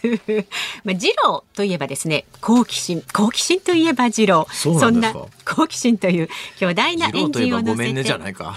それ、そうとも言いますね。まあ、日々ニュースをあ解説しるいは、あ。の、南極物語。タロジロね。タロジロ。ジロ どうも。ワンワン。いやいや、あのね。やめなさいそれの頑張ってくださいよ、次郎さん。ね。で、えーこの時間は次郎さんのお耳に入れたい話と題しまして、様々なゲストの方々がいろんなお話を持ってご登場いたします。この後すぐに、競馬と税金につきまして、インスタントジョンソンのジャイさんが登場いたします。で、お二人目のゲストは、福祉の現場について、大川豊さん、大川工業総裁の大川さん、そして3人目は大阪で激安塾を経営する笑い飯の哲夫さんご出演です。ね、辛坊さんも楽しみにしてくださいね。本当に。はい。持ってますか？血糖値は。あ、あのですね、今、実は、えーお気づきになった方いらっしゃると思いますが、この5時半の直前の交通情報の、うん、枠を、はい。私がいつも読んでるところ、私が喋ってるところを、増山さんが お話をされてるんで、んであれ？と気がついた方いらっしゃると思いますが、私その時に、ここのスタジオを退出いたしましてですね、外にある和菓子セットの中から、えー中にあんこが入ってて、周りに小麦粉で焼き固められている金つばというのの、はい美味しいですようんね。いやそうなんですよ本物は美味しいんですけど、このスタジオの前に置いてあるのはなんか、ミックス和菓子セットという袋の中に入っているいいじゃないですか。多分ケチつけ3ないで年置いといても変化がないんそんなことはないです。え 美味しいです。はい、ありがとうございます。それを一個いただきまして。よかったよ。はい、ありがとうございます。あのね、埼玉県春日部市の主婦62歳西に黄色さんから。辛坊さん、私たちリスナーのために緩やかに血糖値を上げて番組に備えているんですか？ありがとうございます。私たちのためにお菓子食べてくださいねということで。ご安心ください食べましたんですけどね。ただまあ、そのぐらいしないとですね、とてもじゃないけれども、まあ、毎週、毎日は2時間ですけども、ね今日はまあ3時間半ですから、はいちょっとぐらい血糖値上げないと、ぼーっとした状況で、ね、ぼーっと喋るのもちょっと失礼ではなかろうかと、ちょっとぐらい血糖値上げて喋ろうじゃないかと。はいはい。頑張ってくださいよ。あ本当に。誰も認めてくんないんだよな。でもね、あの別件でお褒めの言葉もいただいております。ツイッターじゃない X でですね。ええ飯田浩二さんから。ほいほい。よく言えたということでさっきあのズームオン ミュージックリクエストの麦の歌のね飯田30人以上のあのリクエストを送ってくださった方噛まずに読んだっていうのを褒めありがとうございます。てくださって。あれね、でも噛まずに読んだって、まあ、あの、当たり前の話ですけどね、この商売やってりゃ当たり前なんだけれども、はい。あれ、よくその、いろんな人に言われるんだけども、どうやってるのかというと、基本、増山さんなんか自然にやってらっしゃいますけども、はい。自分が目に入ってる字の先を実は脳は読んでるんです。ねそう。なんですよ、ね。だからリアルタイムで文字を音にしてるとそれは絶対読めないですよそれ。は、うん。速度的に。だから自分が声を出して読んでる文字の数行先場合によったらまあかなり先の方までずっと目の中に入ってて、ちょっと先までね。だから脳は先読んでて、うん。口から出てる言葉はそれよりリアいまあまあまあ真下にあるリアルなところっていうのをね、松山さんはやってらっしゃいますからねいや。そんなに私も得意ではないですけれども、いやだからそうじゃないとアナウンス必要なんかならないですよいやいや。いやいやとんでもないですよ。ご苦労様です。まあ珍しくあのねぎらいの言葉いただいたところで私も7時まで頑張りたいと思いますが。あとはやっといて。良きに計らえ。いやこれからあの三人の強力な良きに計らえ。誰ですか？あのいやいや。助っ人が来てくださいます。悪いよの。それやりたいんでしょ？そうなんです。これ、そうそう。いっぺんやってみたいんですけどね、あれね。え違うーちょっとどこでやるんだよ。はいさあとにかくあの夜7時までの生放送なんです、えーのでまだまだあのラジオを聞きのあなたからのね感想お待ちしております。ズームアットマーク一二四二ドットコム X はハッシュタグ漢字で辛坊治郎。カタカナでズーム。ハッシュタグ辛坊治郎ズームでお待ちしております。東京有楽町ニッポン放送の第三スタジオからお送りしている辛坊治郎ズーム増刊号治郎さんのお耳に入れたい話スペシャルどうも。お耳に入るといいですねいっぱいね。いやー楽しみにしてんですよ。はい。だってね、この後もまだ紹介されてない段階で、えー控えますけれども目の前にいるおっさんはですね明らかに儲かってますね。そんな着てるもんがが高そうだもんほら。プ。ンしますよね。なんかこの着てるさ白い編み込みのセーターに時々黒いふなんかこれ珍しいねこれどういったどこで売ってんだこれは高いぞこれは高い初対面でおっさんって言われました本当ですよね。早速参ります。この時間特集するのはこちらです。次郎さんのお耳に入れたいギャンブルと税の話。ギャンブラー芸人としての顔を持つお笑いトリオインスタントジョンソンのジャイさん。ギャンブルは賭け事ではなく稼ぐ手段をモットーに、これまで多くのギャンブル本を出版されています。そんなジャイさんですが、2022年、競馬の払い戻し金に対する巨額の追徴課税を受けまして、破産したことを告白し話題となりました。夢の万馬券に潜む税金の影。ギャンブルの天国と地獄を味わったインスタントジョンソンジャイさんにお話を伺います。どうぞよろしくお願いいたあ、します。大です。お願いします。お願いしますお願いします。儲かってますか？もう、まあまあ、そこそこ。そこそこそこそのセーター高いっしょこれはでも、あの、ファンの方からのもらいもんなんで。そうなんだ、はいほ結構服はね、もらいもんが多いですよ。ああと YouTube じゃなくてはい。番組の TwitterX で、はい。えー写真を後で上げますけれども、あはい。見ていただいたら分かりますが。まあじゃあその送ってくださったファンの方は今日その Twitter を見ていただくとお喜びだと思いますけど、あ、そうですね。よくお似合いで、はいあの、まあ、明らか高そうですすごい、あの、番組とかで着てくる、着ると、すごい喜んでくれて。ああ、そうなんだ。あの、ごめんなさい。はいえー基礎知識なしで初対面で申し訳ないんですが、はいあの、お笑いトリオインスタントジョンソンってどうしてインスタントジョンソンという名前なんですか？えーっとですね、インスタントとジョンソンがくっついた3人組なんです。はあ、はいさ ごめんなさい。くっついて3人になるって、誰かピン芸人これは、えっ、と、僕と杉が二人でやってて、はいはいあの、杉だけ学校に行ったんですよ、お笑いの。ほうほそこで、あの、即席で、はあインスタントで、雄三と組んでやって、う。はいはい。じゃあもうせっかくだ3人でやろうかってことで、インスタントジョンソンと。あ、なるほどね。そうなんジャイさんはなんでジャイさんなんですか？僕はもう高校の頃から、もともとジャイアンって呼ばれてて、ああ、いじめっ子だった？いや、多分なんか映画の時優しかったとか、なんか、歌が音痴だったとか、多分そういうことだと思います。別にいじめっ子ではないです。はいあそうっすか。そう、ジャイアンから来てる。それが省略されてジャイアン。ジャイさんね。はい。えーで、えーこの今のご紹介文にもありましたけれども、はい。えーどうですか？あの、現状において、うん。タレントさんとして稼いでるのと、はいはい。ギャンブルで稼いでるのと、年収ベースにしたらどっちがどのぐらい多いですか？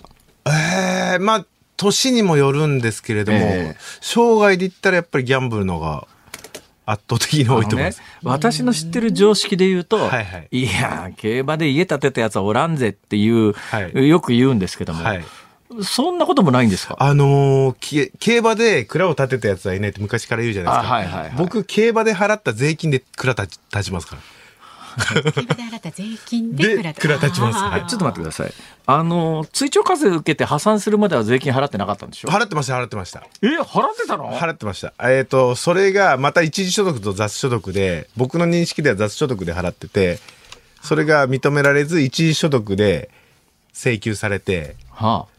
それでもうあのとんでもない額ごめんなさい。えっ、と、えーギャンブル、ね、ギャンブルに税金払わなきゃいけないっていうのは、ある程度常識ですね。税金払わなくていいギャンブルに類するものとしては、宝くじははいはい当選金に税金かからないんですよ。かからないですね宝くじの当選金に税金かからないんだけれども、まあぶっちゃけ宝くじって、えー非常に公共的にな側面が強くて公共でお金を集める、まあ、もちろん公営ギャンブルもそういうところはありますけれども、宝くじはあのその側面が非常に強くて、他のギャンブルに比べると配当の割合があんまり高くない。そうです。とい控除率が50%以上まあ、ぶっちゃけ言うとそういうことなんです。だから、あの、まんべんなく全部の宝くじ買い占めても絶対儲からないようにできてるんそうですね。あの半分損します。あのそうなんです。だから他のギャンブルに比べると、それ率は悪いんだけど、でも当たった人にとっては、えーこれはもう合法的に税金かからないって決まってるんで、はいはい。宝くじに関しては10億当たったら、10億そのまま現金でゴーンと入るわけですよ。そうですね。はい。ここがでかいんだけど、はい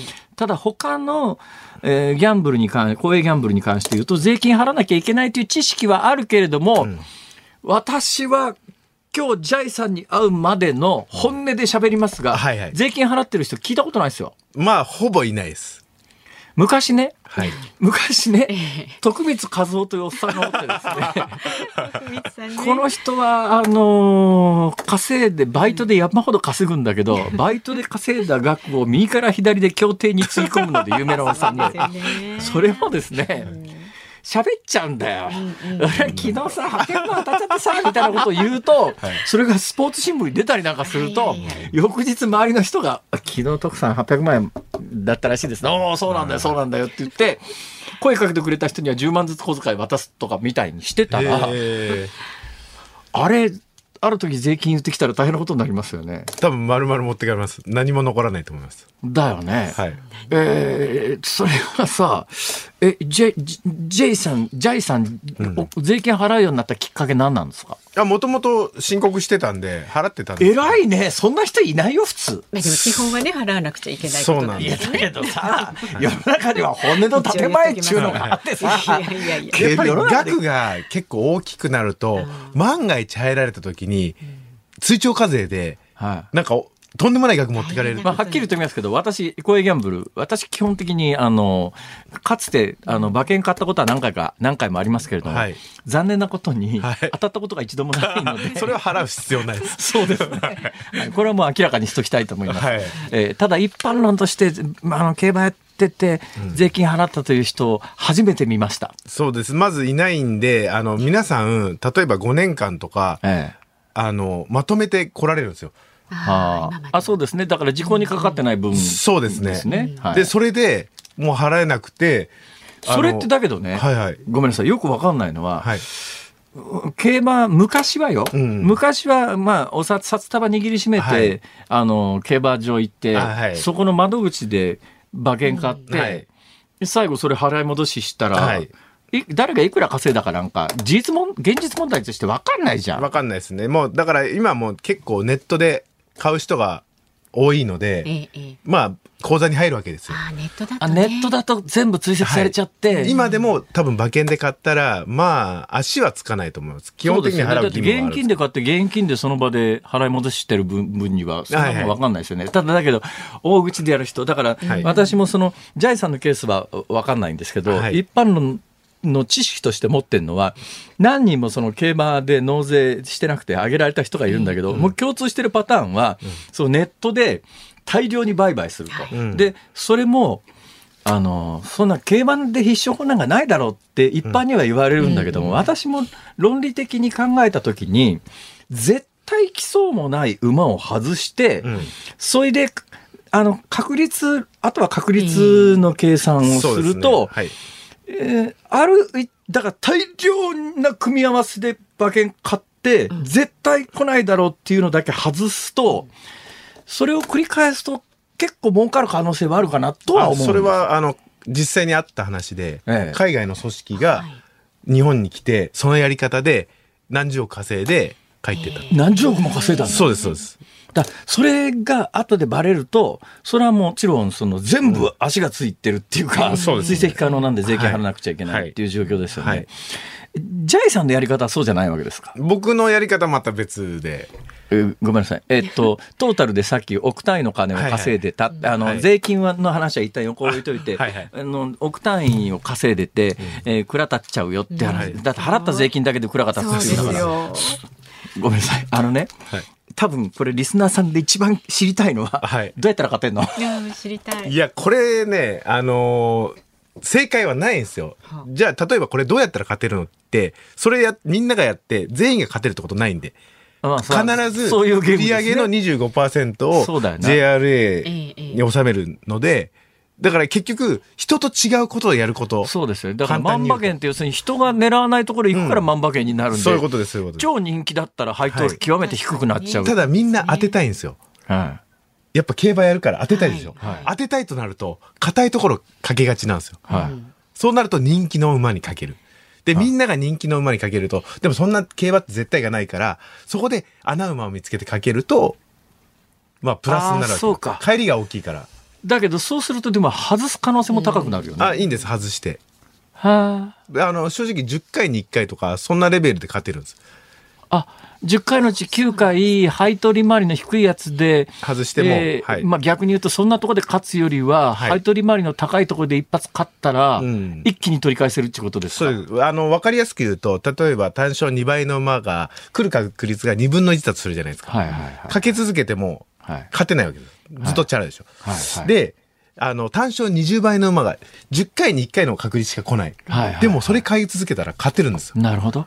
そういうことです。なるほど。え、えーで、馬券の買い方は何を買うわけですか？僕は、まあ基本は3連単が多いですかね。三連単って、あれ、3つ、1、2、3をその順番でやらなきゃいけないの？順番通りやってるやつですそんなもん恐ろしく確率低いでしょ。いや、だいぶ低いです。ただ、あの、売り上げが一番高いので、で、外す人がい一番多い、多い研当た修なので。ったらでかいってことですか？そうですね。はい。えー人生で一番当てたのは配当は何倍ぐらいですか？えーっと、まあ、額で言うと9300万円。ちょっと震えますよね、その額は。9300倍9300万円です。万円。9300万円？はい。すげえなそれって税金ってはい。総所得でパーセンテージが決まるでしょう。これがまそうでもないの。たややこしくて、うん。あの、使った額が考慮されないんですよ。そうなんです。だから普通ね、普通の商売は、はい。例えばさっき雑所得じゃないよって話をされたのは、雑所得って必要経費っていうのがさっ引けるわけですよ。だから雑所得で1億稼ぎましたって言っても、いや、実は公園行くのに交通費が5000万円かかってますって言うと、まず5000万円は確実に控除の対象になりますね。うんうんそれでまあ、あといろんな、まあ、税務署が認めるもの、認めないものもありますけれども、まあ、あの、今の交通費で5000、半分かかってましたというと、残りの所得は5000万円だから、5000万円に対する税金ということになるんだけど、さっきおっしゃったように、はいギャンブルの場合に、ほとんど外れ馬券を買ってるわけだから、えーこれ、過去訴訟になったことがあるんだけど、外れ馬券が必要経費だろうって、当然主張したいよね。はいだけど税務署認めないんだよね、これ。そうです。基本的には認めないです。過去に2回裁判で勝った例があるんですけど、それって、あの、8, 8億の勝ちに税金が20億来たみたいな例で、もう当然払えるわけがない額はいはいはいは、もう特例として認められたっていうのは2件ありますね。はあ、あ、あの、外れ馬券の購入費用。そうですね。まあネットで定期的に買ってたとか、多分僕からしてみたら難癖つけて理由付けして、まあ勝たせたっていうことだと思うんですけど、だってもう払えないんで。えええええでただ、やっぱ僕のところにも結構メールとか来るんですけれども、えもう本当にこの税金であの離婚された方もいるし、はい。もう本当にあの人生をやめようとしてるっていう方もいるし、ええ。結局例えば、えー1億円使ってはい。8000万円の払い戻しがあったって2000万円負けてるじゃないですか。えはいはい。8000万円に課税されるんで、手元には何も残ってないわけですよ。赤字なのに、そうなんですよ。だからその状態が今の税制なので、まあこれはおかしいだろうということで僕が今ちょっとこの税制を変えるための活動を。どうやってんの？署名活動ぐらいじゃ変わんないでしょ。今もう社団法人を作って MKK という未来の競馬税制を考える会という作そのって。ためのし社団法人か、まあ、活動組織まで作ってんだ。はいそうですね。でロビーイングのなんかその？活動して。辺で政治はい。献金して政治家抱き込んだ方が早くね、あのいやそれ悪いことしないでそれで牛もあるよな。だって俺自民党のあの政治家の方と対談して、ええ。そのきっかけ作ってもらおうと思ったその政治家が逮捕されましたから ちょっと場合じゃねえし。そうなんですよ。あそう。そうなんですだからちょっとまあいろいろとまたいろんなやり方考えなきゃなっていう状態です、ということは現状においては外れ馬券は必要経費として認められない。ないです。はい。でも勝ち金は所得として課税の対象になる、はいそれ誰がギャブルなんかやるかっていうでそうなんでよ。話ですしょ。だからほとんど払ってないから俺は関係ないって人がいるからまあまだ成立してだますけど。から窓口で馬券買ってる人はまあ足つかないから、まあ、まず払わない場合、ね、あそうですね。あの僕の先輩でもやっぱ結構大口で買う人はもう馬券買いに行ってます、はいね僕ね全然よくわかんないんだけど、例えばまああの競馬場に行って、その日に1000万使います使いますとか、はい。2000万使いますとかっていう人は、はい。なんか優遇されるんですか？特別な部屋に案内されたりなんかして。全くされないです。飲食の接待とかあったりするんないでかですすないないえないの？ないですないですなんかだけど競馬場にはそういう VIP の行く部屋みたいなやつあるじゃない世ああまあ馬主席だったりとかあれは馬主さんかとかもあります、はい、それ競馬で馬券買ってるよりもそんだけ金使うなら馬主になった方がいいんじゃないの？いやいや馬主一応僕ねあの芸人が本業なんでだからギャンブル趣味でやってるんで たまたまビジネスさってきるの話けど趣味じゃねえじゃん金額 趣味なんですすからると金額的には趣味じゃないんですけどはい。はい。まあお笑いの仕事もなかなかないですけど今はいやいや、何をおっしゃるやら。で、その、えー えー追徴課税で破産した時の細かい、もうちょっと細かいいきさつ聞かせてください。そうですね。あのーまあ、破産したって言っても別に自己破産したとかじゃなくて、ええあのーまあ、嫁とかにお金預けているんで、手元にもなくなってしまった。はあはあで、最終的にまあ、親、両親とええ嫁に借りて、で、払ったんで。自己破産じゃないんだ。ということは債権者にはちゃんと全部お金返してんだ。あ、返してます。それ立派ですね。はい。ただ、まあ自己破まあ、産で逃げちゃう人いるからね。YouTube で、うんあの、まあ、これはちょっと姑息なやり方なんですけど、ええ破産っていうワードを使うことによって、ちょっとバズるかなと思って、あなるほどね それで使っまあそれは、まあ、許容限度でしょ。はいえ、その時いくらでいくらなの？た。あ、それ税金ですか、うんまあ、そうそう、そういうの税金は、あの、追徴で3000ぐらいは持ってかれました。3000万。ああ、追徴で3000万。はいああ、なるほどね。それ何年間で ?5 年間。5年間です過去はい5年間遡って。そうです。はい過去5年間の利益はいくらだって、馬券はいくら買ったの？あ、でも、まあ、3000万以上はか多分買ってると思うんですけど、それでもやっぱ、いきなり3000万来たんで、しかも、すでに税金は納めている上で、プラス3000だけど。すでに税金を納めてる人に取りに来るって、ちょっと、通常税務署はそこまでやらないけどね。だから僕 YouTube とかで当たった。動画とか上げてたんで、ええおそらくそういうのを見さんが言いふらしちゃんみたいなもんだ。はいはい。だから僕のところに来た担当の税税務署の方も、ええあの YouTube 登録してますって言ってました。なるほどね。そういうの見てるんだ。見てる。あ、だいぶチェックしてるみたいですよ。ああ。はい。私大丈夫です。私本当に大丈夫です。あんまり聞かないですね。聞かないどころか、ね冗談じゃないわ。俺いくら税金払ってると思ってんだよって。私なんか有料納税者ですからね。あの、税務大学校みたいなところに毎年呼ばれてですね。あ本当ですか？はい。講演しに行くんで、そのぐらい信頼されてますから、本当に払ってますから。必要以上に払ってますからね。だから、そんなに払わなくてもいいだろうって別に必いうが要以上に払わなくていいでしょ。そんなサービスしないけどね。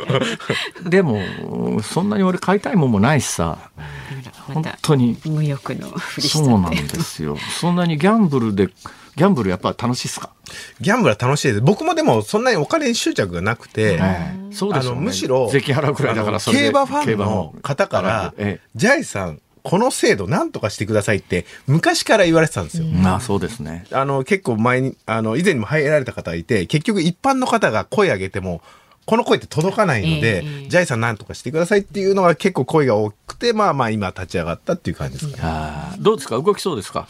そうですね、ちょっと、まあ、いろいろ逮捕とかあったりで、あの、前途多難なんですけど、まあ、最終的にはどれぐらいかかるかわかんないですけど、やりきりたいなとは思ってます、あのこれまあ私はあんまりやらないんだけど競馬やる方で、多分障害の投資額を考えると、はい。はい。多くの方が口にされるのは、はい。俺さ、競馬やってなかったらさ、家3軒ぐらい建ったんだよね っていう人いるじゃないですか。いいすね。その人たちに、はい。あの、勝つ秘訣を、もうこれだけ守ってりゃ勝つっていうのを教えてください。いや、ないんだけどな、まあ。だって毎年勝ってんでしょ？毎年年度で考えた時負け越した年ある？あ、負け越した年はあります。ええまあ、そんなでもないですけど、2年前ぐらいにマイナスでしたね。2年前ぐらいにマイナスでした。はいということは他はずっとプラスプラスですね。はい、2、3す。げえな、それ。それはすげえ。秘訣を。まあ、あのー僕の本を読めばそんなに負けなくなると思います。何の本？あのー結構ギャンブルの本何冊か出してるんで、まあ、稼ぐメンタルとか、はい稼ぐギャンブルとか、はいろいろ勝てる、あの、勝てる馬券の買い方とか、ほうほう。いろいろ出してるんで、まあ、今よりか負けなくなると思います。そこで本を買えっていうのは、俺の商売と一緒じゃねえかさ。なんかね言ってることが似てますよね。はい。まあまあ、あの、勝負に熱くならないとか、あの、目の前のことじゃなくて、より先のことを見、見見て、えーやるとか、そういうことですかね。技というよりはメンタルっていうかはい心の持ちようみたいなものとか。まあ、それもすごい、メンタル。ルはすごい重要です。あの競馬場行ってさ、負けてさ、くさーって言って、その場で馬券破り捨てて口に巻くじゃない、はいみんな。ああいうことはしないんだ。僕はしないですね。はあの、負けるの想定内なんで。ははい。あ。あの、将棋で言ったらつまんなくねえか、それ。あ、でもゴール前だけ興奮します。ああ、そうなんだ。そうなんです。あのこれこれもね私競馬やらないから聞くんだけどさ、あの賢い馬はゴールのところで舌出すって本当？えおーお、それ知らなかったですねえ？あ、そうなんですか。いやだから下の差でも勝ちは勝ちだろうえーそんなあ、その、ゴ賢い馬います？ール前で。その話聞いたことない。聞いたことないそし そして舌出してるゴール前の写真を見たことがないです。どの情報か知らない。どの情報か知らない。というね。小話だと思います。小話ですか。そうですか、はい。でも腹差とかあるよね。あ、花さんは全然ありますね。まあちょっとね今日はいろいろと伺いましたけど、現状ではあの税金払ってくださいねっていうのをそういうあことです当然です。あの現状現状の法制度は、えー競馬のまあ外れ馬券は必要経費になりません。勝ったら税金払わなきゃいけません。この時間はインスタントそれが決まりです。財産でした。ありがとうござありがいましたとうございました。えー東京有楽町日本放送の第三スタジオからお送りしています。辛坊治郎ズーム増刊号。治郎さんのお耳に入れたい話スペシャル。続いて特集するのはこちらです。治郎さんのお耳に入れたい福祉の現場の話。能登半島地震の発生後今月4日に行われた岸田総理大臣の年頭会見でこの番組でもおなじみの大川工業総裁の大川豊さんが被災された知的障害者の方々への支援方法について質問する一幕がありました。実は大川さんは近年政治の力が一番必要な人たちに届いていないと強く感じていて知的障害を持つ方々の福祉の現場を精力的に取材をしています。日本の福祉の現場で今何が必要なのか。この時間は大川総裁流の解決のヒントを伺っていきます。どうぞよろしくお願いします。あよろしくお願いします。お久しぶりです。ーご無沙汰してます。何回かお出いただいてますけど、はい。相変わらず、えはい。どこも変わらないですね。変わりません。はい。元気にやってます。私ね、私、え、大川さんはいくつになられたんですか？61ですね。61か。バレンタインデーが誕生日ですのでもうすぐ62になります。バレンタインっていつ？2月14日です。ああ、もうあんまり関係ない。もらうでしょいっぱい。いや、昔はね、トラック3台とかもらっほた。ら。もうおるな盛りすぎるトラックは無理ですね。はャニーズじゃないですかそれい。ちょっと無理になってきますけど。いやいや、大川さん。はい。えはい。大川さん。はい。あの、いや、あのね、ええ。すげえなと思うのは、はい。ただまあ、今パッと目を落としたら、お大川さんの生年月日が入ってきて、1962年2月14日生まれの61歳。はい。まあ、正直言うと、私なんかの感覚で言うと、あまだ若いなと思うんですけど、はい。でも、もうちょっと上の、あの、立て続けに、ええ。ーエスパ伊藤さんと、はい。それから、あの、南部さんが亡くなられたじゃないですか。はあれ60代前半ば前後ですよね。そうすると。南部さんは72なんですよ。あ、南部さん72ですか？そうなんですよ。いつも年言わなかったんですよ南部さんはまはあ。なんかいかにも若そうに見せてたんですよはもう総裁にも内緒なんとか言ってて。あ。あ、そうですか。はい南部さん、お付き合い結構深いですか？そうですね。やっぱり、えっ、と、40年ぐらいですかね。1985年ぐらいにダチョウさんがデビューしてて、あ、ダチョウ倶楽部。ダチョウ倶楽部の最初のリーダーというかメンバーで、お、あの、南部さんが抜けたんですよね、ダチョウ倶楽部。そうですね。だからあの時一緒に、まあ、えー、太田プロっていう事務所に、ええ。大川工業とダチョウ倶楽部がいたので、あ、そうですか。はい。一瞬だけちょっと事務所にお世話になったので、じゃあ結構面識はある？そうですね、40年近くですねあ。の、あの、あの南部さんって、こんな、どうでもいい話でごめんなさいなんだけど、はいええ頭の、頭のず前の方がツルツルでで、左右の耳の上だけ毛が生えてる。あれ、カツラですか？いや、あれ、地毛ですね。地毛ですか？はい、あれ、自分で作ってますね。で、あれで頭になんかサソリ乗せたりとか、いろいろまあ、牛ちゃんとかいう人もやってたんですけど、えで、あ解散してから、あ、要するにダチョウ倶楽部から出てから、ええ要するにいろいろ相談を受けてて。ダチョウ倶楽部の時になんか他の3人になんか無茶言ってたらしい。かなり無茶言ってたんですよ。はあのキャラクターですから。あ。えで、外れて、はいで、まあ、ちょっと一人でどうしようかって言った時によく相談を、その時受けてて、ええ自分のこのキャラクターを前面に出した時に、ええそれで集まってくる芸人を集めたらいいんだよっていう。ああ。あの、サソリ、ビー玉なんとかしたり、あの、サソリのけたりなんとか。ああ、そうそうそうそうそうそう誰でもできるわけじゃないんだから。ゃそうでしょ。あれ、命に、命にかかりますよね。そうそうそう。なんかもうピラニア飲みたいとか、もうそんなやつをガッて集めて、わけのわかんない団体を作ればいいんだよっていう話をよくしてました。いや、私はね、実は、あの、あの勢いは好きだったんです。ああ、ありがとうございます。そうなんですか？いやいや、大川さんにありがとうございますって言われるのもどうかなとそうなんですよ。あれ、それで、ちゃんと結成してから、は弊社のすっとこどっこいっていう笑いライブ、誰でもど事務所関係なく出れるライブに来てくれてええ、あのネタ見せをサソリ持ってきたりとか全部してやってくれて、で、ライブ出てくれたんですけど、はあ。の、ライブ中に、ええ。なんかね、サソリがいなくなっちゃったんですよ。そういうシャレにならないシャレないよ。だからお客さんに申し訳ありませんって言って、どうやらね、南さん言うには、サソリはあったかいところに行くらしいんですよ。だはあはあはあから客席に行ったんじゃないかっていうんで、ええ、えすいません、俺え、はさ、大騒ぎです。申し訳ございませんと。今、サソリがいなくなってしまったので、一度ご退場いただきまして、ええはいそれ。見つかったんですか？見つかりました。あ、よかったですね。はい。いやちょっと楽屋のあったかいところにちょっといたんですけれども。いや、その南部さんが私ショックだったのは突然亡くなったじゃないですか？エスパーさんは長間いなんで、はいはいっていう話はしてたんですが、ええそのエスパーさんの訃報に対して南部さんがコメントを出してるって話を聞いてて、ええええ直後に南部さん亡くなられて、ええって。いや、もうびっくりしましたよ。本当に。はいすごいパワフルな方なんでい。やそう考えたら人間いつ死ぬか分かんないよねっていう、なんかそういう思いを最近新たにしてる中で、大川さんの手元の年齢が61歳で、ああ、まだ大丈夫だなと。いやいやいや、わかんないですよ。ちゃんとあの、まあ、先日も、あの、南部さんのお通夜があったので、はいはいちゃんとご挨拶をしてきて、えええー手を合わせてきて、そういう時は何を語るんですか、心の中で？いや、もう本当にええ、お互いもっと世界を笑わせようじゃないか。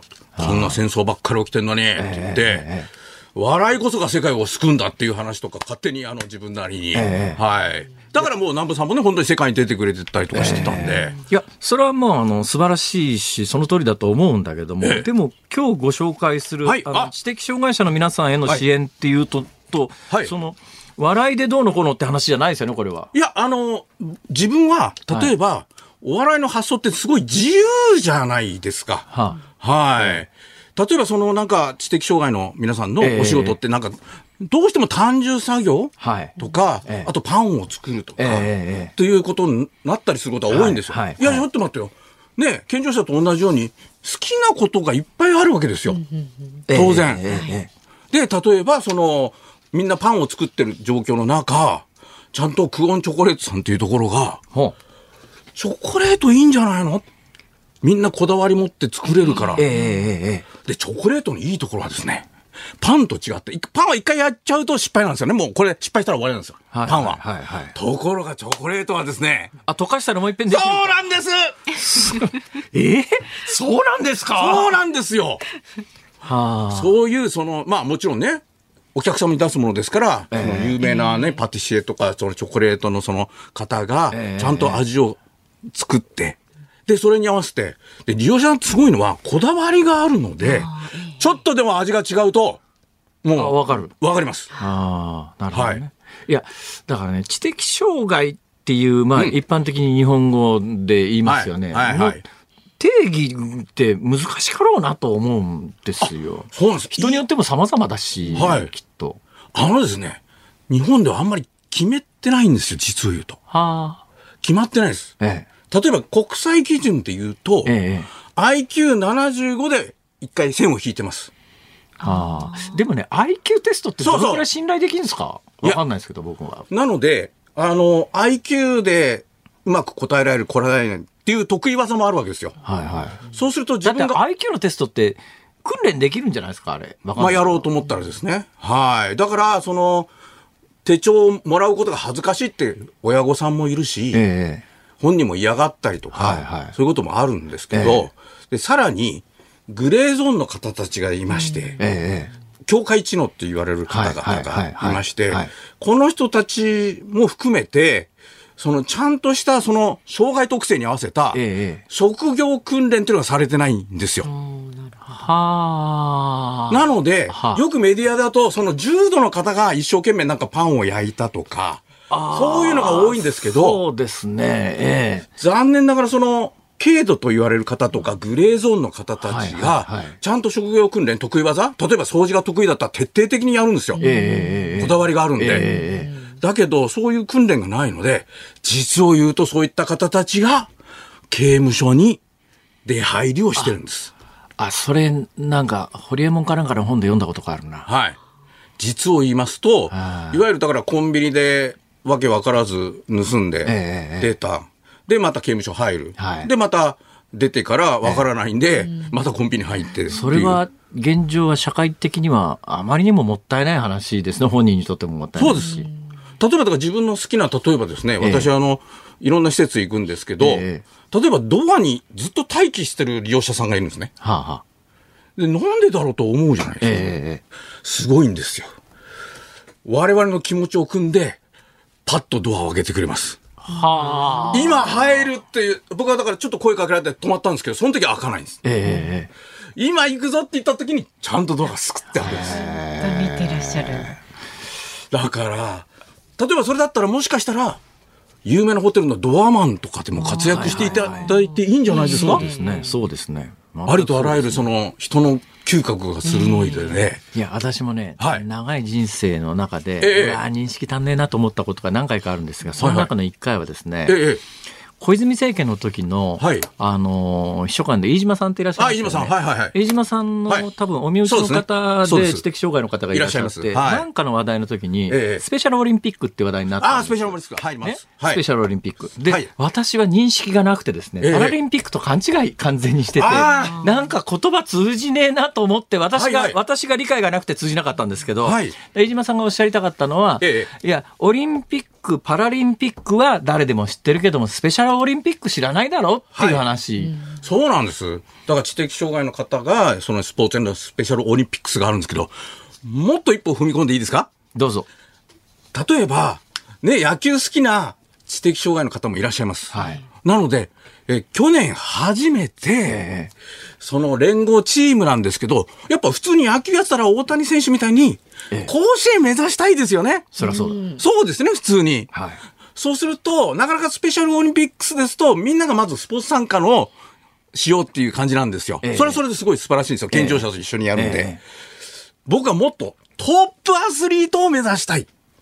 そういう方もいるわけですよ。ええそうすると、それを、実は世界大会がありまして、ほバータスグローバルゲームズっていう、はあその知的障害の方が参加する陸上、水泳、卓球、柔道、う。はい。そういったもうレガッタもありますから。実はその世界大会私フランスまで行ってるんですけど、あるんですよ。そういうことのなんか報道もないし、はい認識持ってる人もほとんどいないし。あの報道が私一人しかいませんでして。あ、オリンピックなのに、はいオリンピックと名前まあ世界大会ですよ。もう実質的な世界大会ですはいはいはいはいはいよ。で、そこで優勝した人とか上位の方がええ、初めて3競技ですけどね。ええあの、水泳、卓球、陸上の3競技だけがパラリンピックに出れるんです。はあ。いや、パラリンピックまではね、はい。なんとか最近の傾向で言そうですね。まあ、クローズアップされるように、そうなんですよ。うやくこの20年、30年ぐらいでなってきたけれども、はい。スペシャルオリンピックに関しては、え。その存在を含めて、ほとんど知ってる人はいないっていう状況ですよね。そう、残念ながらですね。だからやっぱりその、そのスペシャルオリンピックスはみんなで楽しく参加する。ええ。ー健常者と一緒に卓球だったら、そのダブルスだったら健常者と利用者さんが組んでやるとか、はいはいすごい取り組みをされてまして、ええ。中にはやっぱりね、パラリンピックで1位になりたいっていう方は、そのバータスグローバルゲームズ出てからパラリンピックに行くっていう、いろんな道が実はありまして、そういうことも含めて、やっぱもうちょっとね、えーいろんなことを知るということの、まあ、一般の人はし、まあ、努力っていうわけでもないけど、なんかやっぱり少なくともメディアは知らせる努力がもうちょっと必要ですよね。そうですね。だから実を言うと自分フランス行った時に、ええ世界的にすごかったのは、ええダウン症カテゴリーの選手です。あで、自分はやっぱりどうしても感覚として、ダウン症の方ってやっぱ心臓疾患あったり内臓疾患のそうですね併発してるので、あと、首の座りがちょっと弱かったりするんではい、どうしてもこう、スポーツをそんなに積極的にできないって、つい思ってたんですけえど、もうバリバリのトップアスリートで、砲丸投げはやるわ、やり投げはするわ、もう柔道はやるわ。すごかったですね。あ。アメリカだったかなダウン症の俳優さんいらっしゃいますよね。はいあいらっしゃいますねいらっしゃいますよね。あんまり日本ではいらっしゃらないですか？そうですね。日本で、あの、ダウン症の俳優さんが今、ちょっとブレイクしつつありますね。モデルさんとかね。はい、そうです役者さんも今、役者さんははいはい、今、えー出始めてます。はい。ほんの少し変わり始めたかなっていう感じですか？はい、そうですね。でも本当に、まあこういった形でも取り上げていただいたりとかね、いや、あの、大川さんが、そう、その、まあ、素晴らしい活動に入っていくきっかけって何だったんですか？あのですね、あの、ええ。先ほど言いました、あの、お笑いのすっとこどっこいっていうお笑い、若手育成ライブなんですけど、はいはい。そこにその、例えば身体が不自由な。すっとこ、どっこいっていつどうしたら見られるんですか？あのー、大体月末の水曜日、はい。はい。月の、えー最終水曜日に、新宿の風という長谷ホールっていうところで、毎月。えーキャパどのぐらいで、いくキャパらぐらいのはですね、あの、70名ぐらいの小さなホールです。はあはあはい。でもみんなそこからそのクリームシチューであったり、青木さやかであったりとか、ええみんなブレイクしてってくれてるので、はい。い入場料いくらぐらいなんですか？1800円ぐらいですね。1800円。はい当日券あり？あ、当時券あります。もち当ろんです。日券あり。はい。行って。え、もう一遍、なん、なんちゅうホールでした？えー、新宿長谷ホールでございます。どの辺にあるんですか？えー、西武新宿駅の向かいです。あは昔あの、グリーンプラザっていう、あの、あー、近いですね。えーサウナ、サウナっていうかカプセルホテルありまして、今建て替わって大きなビルになってますけどね。あの近所ですか？あの近所ですね。ははい。あの、東横近所も割とクリスタルとか近い USA とかあるとこですね。はいはい、いろいろありますね。はい。よくご存知そう。カオスな地域で、あそうです。私、あの、割と歌舞伎町好きなもんですから。えー結構そこから横ユニークな芸人たちがみんな、はい、育ってております。なるほど、あの辺ですか。はい。で、そこで、まあ、その、えー両手両足不自由な、その、ホーキング青山っていう子がいええ、ライブ見に来てて、ええで、まあ、体は不自由だけど、発想は自由だったんですよ。ええ本当に。だから、もう本当に、じゃあ、好きに笑いやりなさいと。はい。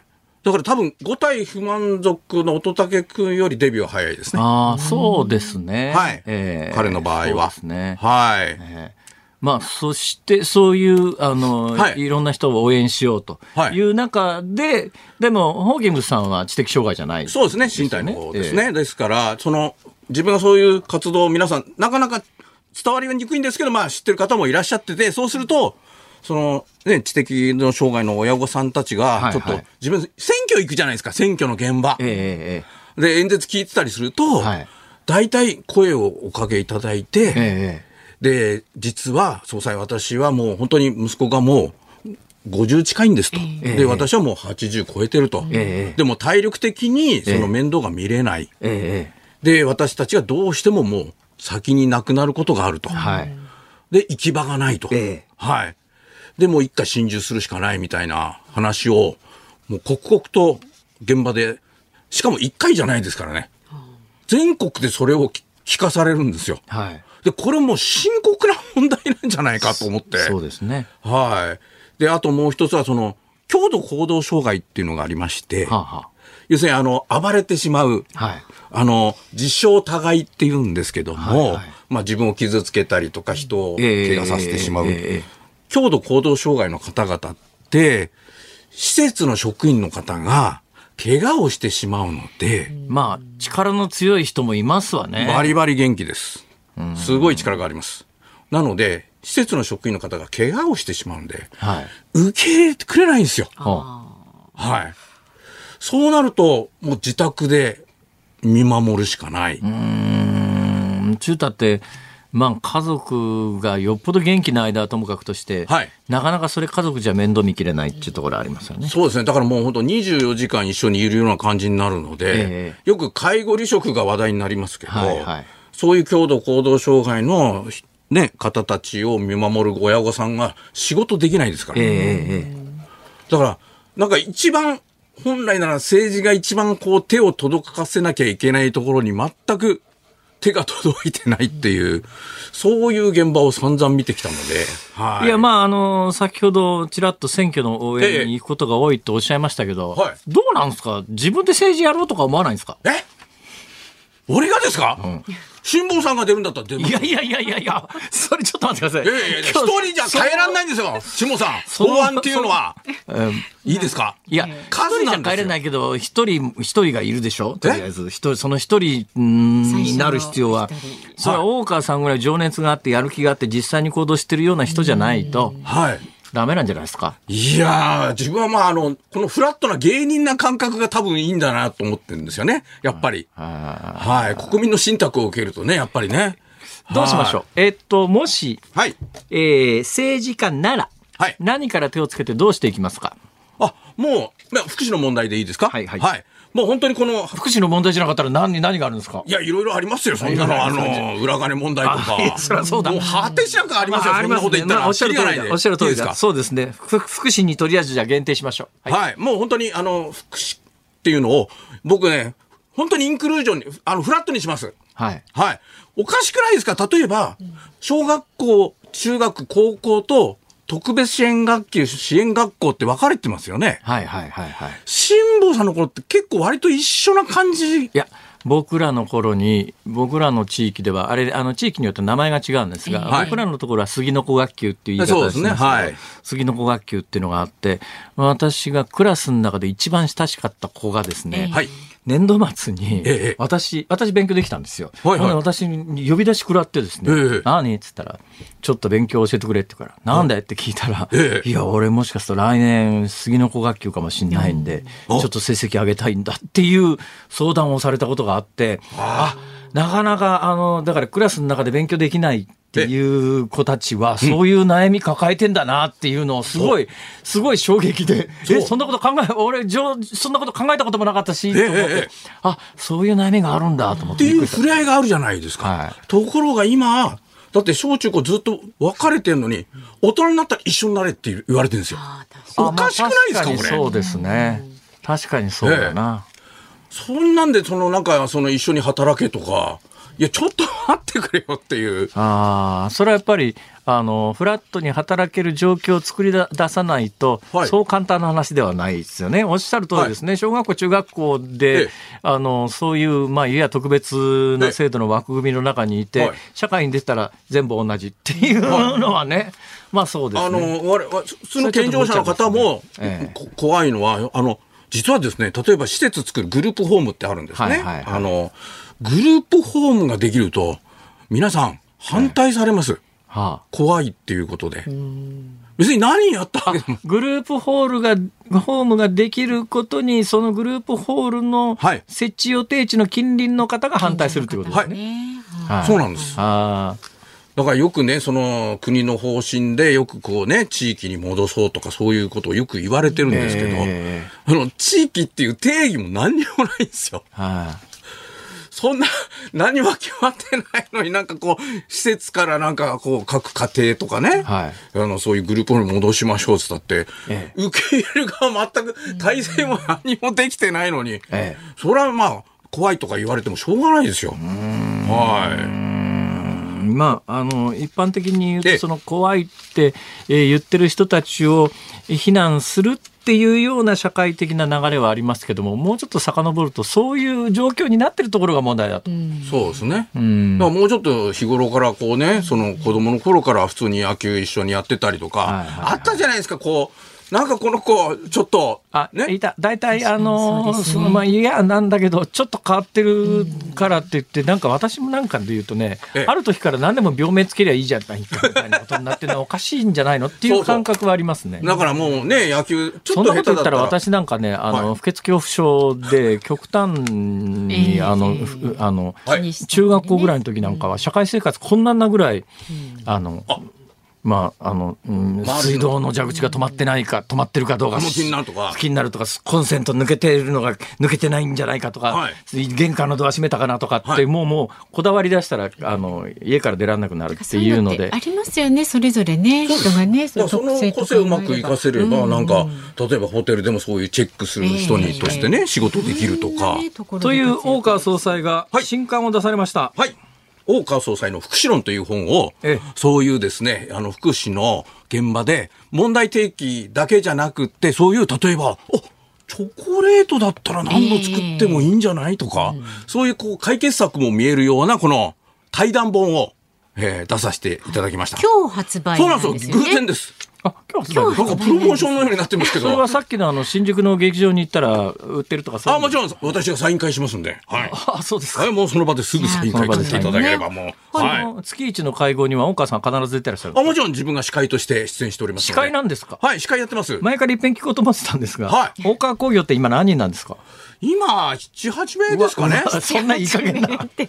アバウトなんですねもうインディーなもう事務所で。でもインディーこそが実は楽しいっていうのを皆さんにお届けしてますんで。よくわかりました。ね、ぜひこのはい本も大川総裁の福祉論、はい。出よ。ぜひ出よ。ご覧になってください。何ですか？政治家でよまだ、辛坊さんも出ますか？一緒に。僕はダメ。僕はダメ。僕はなんでそんな志がないから。何度もそのやりとりしてますよ。俺自分さえ良ければいいと思ってるから無理。さあこの時間は、えー、大川工業の大川豊さんにご出演いただきましたどうもありがとうございましたありがとうございました時刻は6時35分です。日本放送第三スタジオから第三スタジオからお送りしている辛坊治郎ズーム増刊号。治郎さんのお耳に入れたい話スペシャル。今日最後に特集するのはこちらです。治郎さんのお耳に入れたい日本の教育格差の話。住宅費、老後生活費と並んで人生の三大支出と呼ばれる教育費。総務省が公表する消費者物価指数の統計によりますと、塾の費用は1990年頃に比べて5割から6割ほど高くなっています。そんな日本の高すぎる教育費に立ち上がったのが、お笑いコンビ笑い飯の哲夫さん。金持ちしか賢くならないのはおかしいと、2014年から大阪で激安の補習塾、寺子屋小屋屋を運営しています。この時間は笑い飯哲夫さんに日本の教育についてお話を伺います。えー、笑い飯哲夫さん、お電話でのご出演になります。どうぞ。もしもーし。あ、もしもし、こんばんは。よよろしくお願いします。よろしくお願いします。笑い飯の哲夫です。今どちらですか？今ね、えっと、難波グランド花月の向かいのちょっとう打ち合わせ室みたいなところにいます。えーということは何？劇場の合間を縫って出てくださってるわけですね。あ、そういうことです。ありががとうございます。すいません。どうもこ。ちらこそ。いや、合間こういうふうにお仕事いただけるって本当にありがたくて、いやいや。あのね、効率よく、あの、えいや、いただけてるなっていいう感じいやいやいやいやいやいや、仕事という申し上げるには本当に申し訳ないんですけども、あのいやありがとうござい、あの、哲夫さん、ごめんなさい、その、えーはい塾を、あの、やってらっしゃるっていう話は、どうなんですか？これ有名な話なんですか？いえいえ、なんかね、ちょっと最近取り上げていただくことになって、あの、2年ほど前ですかね、なんかあの、密着のなんか番組みたいなのしていただいてね。はいはい。で、僕結構その、まあ、実家農家で農業せなあかんかったりとか、ほあの、いろいろやったりしてるんですけどう、ええ。その、なんかあの、もっと多忙に見せたいっていうふうなスタッフさんからのオーダーがありまして、はであの実はそういう塾とかもやってはるんでしょう。ってそういうのもちょっとあのいろいろ動かなあかんみたいな感じで撮りたいんでそっちもちょっとあのそういう密着で取り上げさせてもらっていいですかって言われまして。うんでもうそうですね、僕ももう結構人生半分ぐらいはもう来たなと思ったんで、うん。えじゃあもうちょっと恥ずかしいですけども、あのぜひじゃあそこも取材してくださいということで、一遍やってもらったら、あのそこからあのすごいあの取材とか、いろんなところで取り上げていただくようになって、それが2、3年前ということは、塾を始められたのはもっとはるかに前ですね。手元の資料によると、え、2014年には始めてらっしゃるということは、えーええ。まあ、要するに人知れずひっそりやってらしたっていうことですよね。そうなんですよ、あのちょっと僕の友達があの仕事なくなって僕を頼ってきてくれたことがあって、はでちょうどなんかそれぐらいの時に吉本の社員さんと喋ってたらあ、、の今の子供僕の子供の塾代1ヶ月に6、7万するんですわみたいな話をしてはった人がいてて。う、、はあ、で高ー思いまして、ええ、でちょうどその頼ってきてくれた友達がもともと塾の先生とかもやってた子やったんで、はあ、でちょっと一緒になんかそういう安い塾やらへん言うて、ほで僕が投資して、でやりだしたのがあのまあ初めてのところなんですけど、う。そこはどこ、場所はどこなんですか？私はね、新大阪の付近ではやってます。あ。あ、今でもそこでやってはるっていうことですか？今でもそうです、はい。誰対象にどんなことを教えてはるんですか？えーとね、小中学生対象に、あのもう学校の授業の、まあ、補習塾みたいな感じで、ええ、ちょっとこう分からんかったところを、なんかすぐにこう先生に聞けるみたいな、なんかそんな感じの塾なんですよ。はあ。ええだからなんか勉強のやり方をなんかそこでななんとなく培ってもらうみたいな感じなんですけど。なるほどね。ええどうなんですかね？あの、いや、手元に哲夫さんのプロフィールがあるんですが、私の知らなかったことだらけで、関西学院の哲学科、はい、そうなんですよ。あのあのこの前ちょっと番組でもあの一緒させてもらった時言わしてもらってたんですけど、名前が哲夫っていうもんですから、はいはいあはい。のその哲学の哲って入るから、その自分から名は体を表しに行ったらおもろいかなと思います。ネタかい。哲学科に行ったんですけど、いやーで、あれですか、えーうんお笑いに行こうと思ったのは大学卒業してからですか？どんな感じなんですか？あそれね、やっぱりね、高校卒業した時点では、やっぱりお笑いにも行きたいなと思ってたんですが、はあはやっぱりちょっとこう、あの周りのこの期待もあって、あの大学行ってほしいみたいなの、やっぱりあの家族とかご近所さんとかが、え生実家ちょっと高校がええ高校行ってしもうたもんで。あ、、どこ、どこなんですか？それで、あの奈良県のあの公立の奈良高校っていうところなんですけど、はあ、結構そうなんですよ、あの割とあの偏差値が高い学校で。ええええええでもそこは僕ももう中学の時はもう結構もうバリバリ勉強して、どうしてもその高校行きたくて、はあ、そこでサッカーがしたかったんですけええれども、え。えでそこで行けて、でそこ行ったらやっぱりもうほとんど進学率が100%ぐらいのはい学校なんですよ。はいええ。でやっぱりこうやっぱりあの期待もあるんで、大学は一応行こうかなと思って、えで大学行ってからでも芸人になれるみたいなことも結構聞いてたんで、えはいはい。で大学中の時からあのオーディション受け出したりとかええしてたんです、はい、受け出して、そこからそうです。大学3回ぐらいからそうです。このこっちの世界のこともちょいちょいやりだしてって感じです。はあ。それでさっきの話で言うと、まあ、たまたまあの、知り合いが、えー、頼ってこられたんで、塾をっていうことなんですが、どっかにやっぱり今の子供たちの教育なんとかしないかんっていう思いはあったんですか？そうですね、やっぱり自分の家ものそんな裕福な家じゃなかったんで、えであの小学校の時からあの近所のおばあちゃん先生が教えてくれる3000円ぐらいのね、月謝3000円ぐらいのいいなんかそういう塾みたいな、なんかちょっと教えてくれはる場所があったんですえよ。はで、合間になんか休憩があって、その時にお菓子出してくれはったりとかして、なんかそれがすごいなんかいい思い出やったんですよあ。。なるほど。えーで、なんか、あんまり最近そういう話も聞かへんなみたいになってて、やっぱりなんか自分のいい思い出やったところが、なんか今の子供たちにも、なんか、うん、与えられたらなというか、子供たちもなんかそういう場所があればなと思って、あ、原体験ですね。はいやそうですね。だからね、その塾っていう、多分ね、そこは、哲夫さん1974年生まれで、私1956年生まれなんですが、あの、はい。大きな差があってですね、はあ。私がうん育った頃ってね、ええ塾ってごく一部のえーあの特別な子供たちが行くところっていう印象で、私たちの世代はですね、多分周り見渡しても塾行ってたやつはいないんですよ。で、そもそも塾ってなかったんですよね。だけど多分はいはい。はい哲夫さんのす生まれ育った時代って誰でもが当たり前のように塾に行く時代だったん、もうそういう時代にになっちゃってたんでしょうね、きっとね。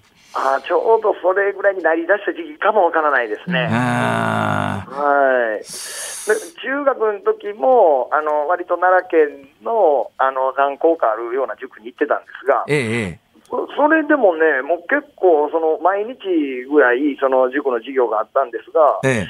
それでもね、2万円ぐらいやったんですよね。あでやっぱりまあ僕らの時ベビーブームやったんで、あ。はい。やっぱりそれぐらいの月謝でも、なんとかこう塾っていうのは経営成り立ったんやろうなっていうのは分かるんですよ。今、寺子屋小屋屋さんの、まあ、塾、ええ学費っていうんですか？なんていうんですか、はい。塾代っていうんですか？いくらぐらいなんですか？まあ、えっとね、えー、一番高いので、でも、大体1万5、6千円ぐらいしてます。ああ。それはやっぱりあの、ええ。え、えーまあ、安い費用で子供たちに教育をということで安く設定してらっしゃるんですね。そうなんですよ。ほんで、また大阪市内でやってるんですけど、はい。その大阪市っていうのが、あの、塾大女性制度っていうのがあって。ちょうどその中学3年までの子たちには、その、えっ、と、い1ヶ月で、えー、1万円、はいからその塾代を助成してくれるんですよ。えええええーで、まあ、そ所得に応じてみたいなのいろいろあるんですけど、はいはいはいはい。で、あの、それを利用してきてもらったら、またさらに1万円安くなるっていうようあ、なるほど。はい。どうなんですか？それで経営としてはベースに乗ってるんですか？あ最近になってね、やっとこうやってこうメディアで、あのー言う言う バレバレて言うようになって、えええであありがたいことに、やっぱりこういろんなそういうの見たでとか、口コミとかがあって、え。はい。ででちょっと増えたりとか、あとやっぱりこう親御さんがやっぱ口コミで言ってくれはるいうのがあって、ええええあこうなんか絵みたいやでとか言って言ってくれはって、徐々に徐々に増えて、今、でもね、70人ぐらいにはなったって言ってました。ああ、それでもまあ、あの、儲かるって話では決してないですね、それはね。そうそうですね、まあ、そのカツカツっていうか、僕は儲けなくて、ええ。今までも、なんかちょっとこう、徐々にまあ投資して、投資してみたいな感じで、はいはいなんとかまあやりくりはしてたんですけど、ええええええ。まあ、投資というよりはそれはほ補填って言うんですよ、それは正しい日本語で多分ね。補填なんですよ。うんちょっとあの、はい、ちょっとあれですけどね、ねまあ、ちょっとずつですけれども。ああ。ええどうですか？ええ思うような成果は上がってるという印象ですか？あのーやっぱりこうね、地域の方々にやっぱり喜んでいただけてるなっていうのは、ええ。もう僕もまあそんな毎日毎日見に行けてるわけじゃないんで、はい。もう後輩に任せてるんですけど、ええ。割割とね、そのいろんな生徒さんの声とか、親御さんの声とかを聞いても、そうですね、うん喜んでいただけてるかなというの今ね、毎日毎日見に行けてるわけではないという表現をされましたから、要するに、あの、哲夫さんがいらっしゃることもあるんですか？まあ、ほんまたまに行けるときにちょっと見に行って、で、ちょっとまあ、なんか、あの、うん難しいとこ教えてって言われたらちょっと教えてあげて何を教えるんですか？僕まあ、一応全教科です。ああ。でも中学校の全教科はなかなかもう無理でしょう。どうなんですか？そうですよね。そうですね。だから、あのーなんか、あのちょっと用事あるふりして答えを先にバーッと見て、で、知ってるふりして教えるとか、それの裏技もあるんですけど。なるほどね。なるほどね。わかるわかる。それはし、まあ、ベベースが分かってると、まあ、なんとなく、なんとかそれでなんとかなるかもしれないですね。まあ、まあ、なんとかそうですね。あの、なんとかそう記憶をたどって、で、答え見たら、まあ、あ、せやったせやったみたいなところがあったりして。どうですかね？あの、最近で、まあ、大阪が先行して高校無償化、東京都も追随して最近東京、高校無償化みたいな話を、えーはいがニュースになってますけども、日本の教育状況全体を見てどんな印象ですか？あでもなんかすごい取り組みは、なんかいろいろ、うん、多方面にわたって新しくしてくださってるなっていうのがあるんですけど、ええあるんですけど、やっぱり学校の先生が、あの少ないかなというような印象があって、はい。なんか僕らの時言っ副担任とかっていう人らが結構いてて、はい割となんか分厚い教育というか先生っていうような指導があったのかなっていうような、なんかちょっとなんか先生が一人につき先生の仕事量がなんか増えちゃってるような気はするんですけど、なるほど。ええだからなんか先生の給料がなんかもうちょっと高くなればいいのにな、みたいなのはなんか思ったりはします。あ難しいと思いますけど。ーいや、あの、哲夫さええん。なんかね、これ、毎回結論同じになっちゃうんだけど、哲夫さん、ええ政治家に立候補しましょう。笑っちゃってますよ。辛坊さんですやん。いやいやいやいやいやいや。デジャブのように同じやりとりを。あでもやっぱり最終的にはやっぱり政治ができること大きいですよね。でもそうですね、なんか直接そういうね、何か携われるっていうのは大きいとは思うんですけれども、うん。ただ、ただちょっとね、あの漫才師をなりわいにしてるもんですから、はあ、なかなかあのちょっと漫才の穴を開けるわけにいかない。何を言ってんですか。関西お笑い界の先人たちで政界に進出した人はようけいてますよ。今日、今日さんいてありますけど、一番有名な方やったらね、あの相方さんが犯罪者にならはったから、まあそんなこともありますね。そまあ本人犯罪者になった人もいますしね いらっしゃいましたけど、いらっしゃいましたけど、どんなお話を。いやいやいやいや。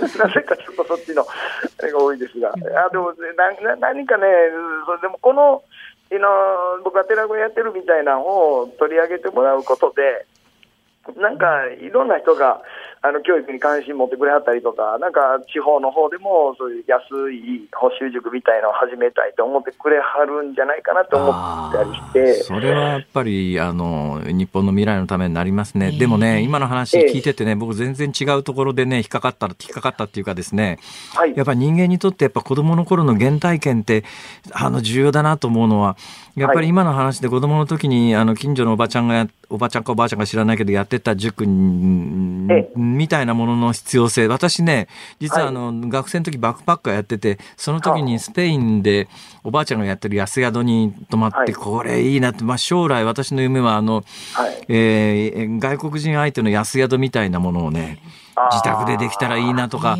思うんです。なんかやっぱ人間にとってなんかそういう原風景とか原体験って人生にとってものすごく重要なんだろうなとね、改めてね、全然違うところで思いを馳せたりなんかして話伺ってましたけど。ああ、本当ですか。いや、そうなんですよ。やっぱりその時に教えてもらった引き算の仕方とかっていうのが、ええやっぱりやっぱり人それぞれ引き算のやり方ってあると思うんですけど、はいそれも、あの、例えば15引く7とか、はいはいあの、12引く8とか、その、えっと、いいいんやけど、12数多いけど、この1の位揃えたらそっちの方が数少ないみたいな引き算難しいじゃないですか。あ、そうですね。ええ、でもそれをやっぱり教えてもらったのが、なんか今でも引き算するときにその風景が出てくるんですよ。あだからやっぱり相当大きいことを教えてもらってたんだなと思っあ、なてる、ほどね。ええなんかそれなんて子供たちにとってやっぱり大事な場所やろうなって思うんですよ。いや、あのー素晴らしいと思いますけども、あんまりそういうところで素晴らしいって褒められるのは性に合わないんだろうなっていうことも同時によくわかります。あのそのあたりなかなか表現難しいですが、でも単純に言ってですね、はい哲夫さん、ええ偉いわ。はい、え？偉い。いやいやいやいや、もう勘弁してください。アホなんですって。アホみたいなことばっかり言ってるんですよ。ほんまに。今も、ほんまこのね、受話器のね、この、あってこう通話のところに、あの、おあのおならが溜まったらブーってやりたいなとか。おっしゃってるんですか。あの、ね、哲夫さんが、あの、子育てに関する連載をまとめた新刊、頑張らない教育、今発売中。これはどういう内容ですか？あこれね、あの、ええ。サタという、あの、雑誌はいでずっと連載をさせてもらってたんですけれども、まあ、いろんなあの子育て中のお父さんお母さんからお悩みをいただきまして、で、それに僕が、あの、なんか、あの、いろんな、まあ、アドバイスになる、なるほどではないんですけれども、なんか、こんなんやったらどうですかとか、ええ。あと、で、僕、仏教のちょっと本とかも書かせてもらってるんで、ね、はい。で、なんかそういう仏教系のなんかアイディアからなんかこうしてみたらどうですかとかっていうのを書かしてもって、はいで、それをまとめた一冊になってるんですけど、はい。奏者からね、税込み1540円ですから、ぜひね、あの、こちらも読んでいただいて。すいません、高くて。でもない内容盛りだくさんですのでね、参考にしていただければと思います。哲夫さん、やっぱり立候補しよう。いやいやいや、ちょっちょっとちょっと。だからね漫才見たいですもんまだまだ。はい、あとあと5回言われたらちょっと考えてみます。立候補しよう立候補しよう立候補しよう立候補しよう立候補しよう。言いましたよ。その5回じゃないですよ。なんかこうスパンがあってからのやついやいやありがとうございました。いやありがとうございおました。忙しい中ありがとうございました。いえいえすいません告知もしていただいて。いえいえ笑い飯の哲夫さんに伺いました。ありがとうございました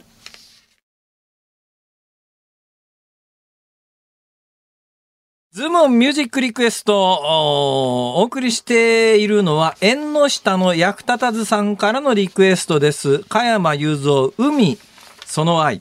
はい。いんですけど、あのもち麦をいただいた時に聞きたい曲で どうしてこの曲なの？これはですね、縁の下の役立たずさんは、理由は、麦よ、俺の麦よ。いやそれかなり無理があるな。そうかそれで一人の方からの さすがにその発想の人は一人しかいなかったか。うんありがとうございます。ありがとうございました。難しいお題だったのにね。本当に。本当にたくさんのリクエストいただきまモした。ッチーは37人の方が揃いましたけどね。そうで田香織さん。そこはいまでは発想いったんですが、さあ日本放送辛坊治郎ズームそこまで言うか増刊号エンディングのお時間になりました。まず明日の朝6時からの飯田浩二の OK 工事アップのお知らせ、今週は激論ダブルコメンテーターウィークです。明日のコメンテーターは数量政策学者の高橋洋一さんと外交評論家の三宅邦彦さんです。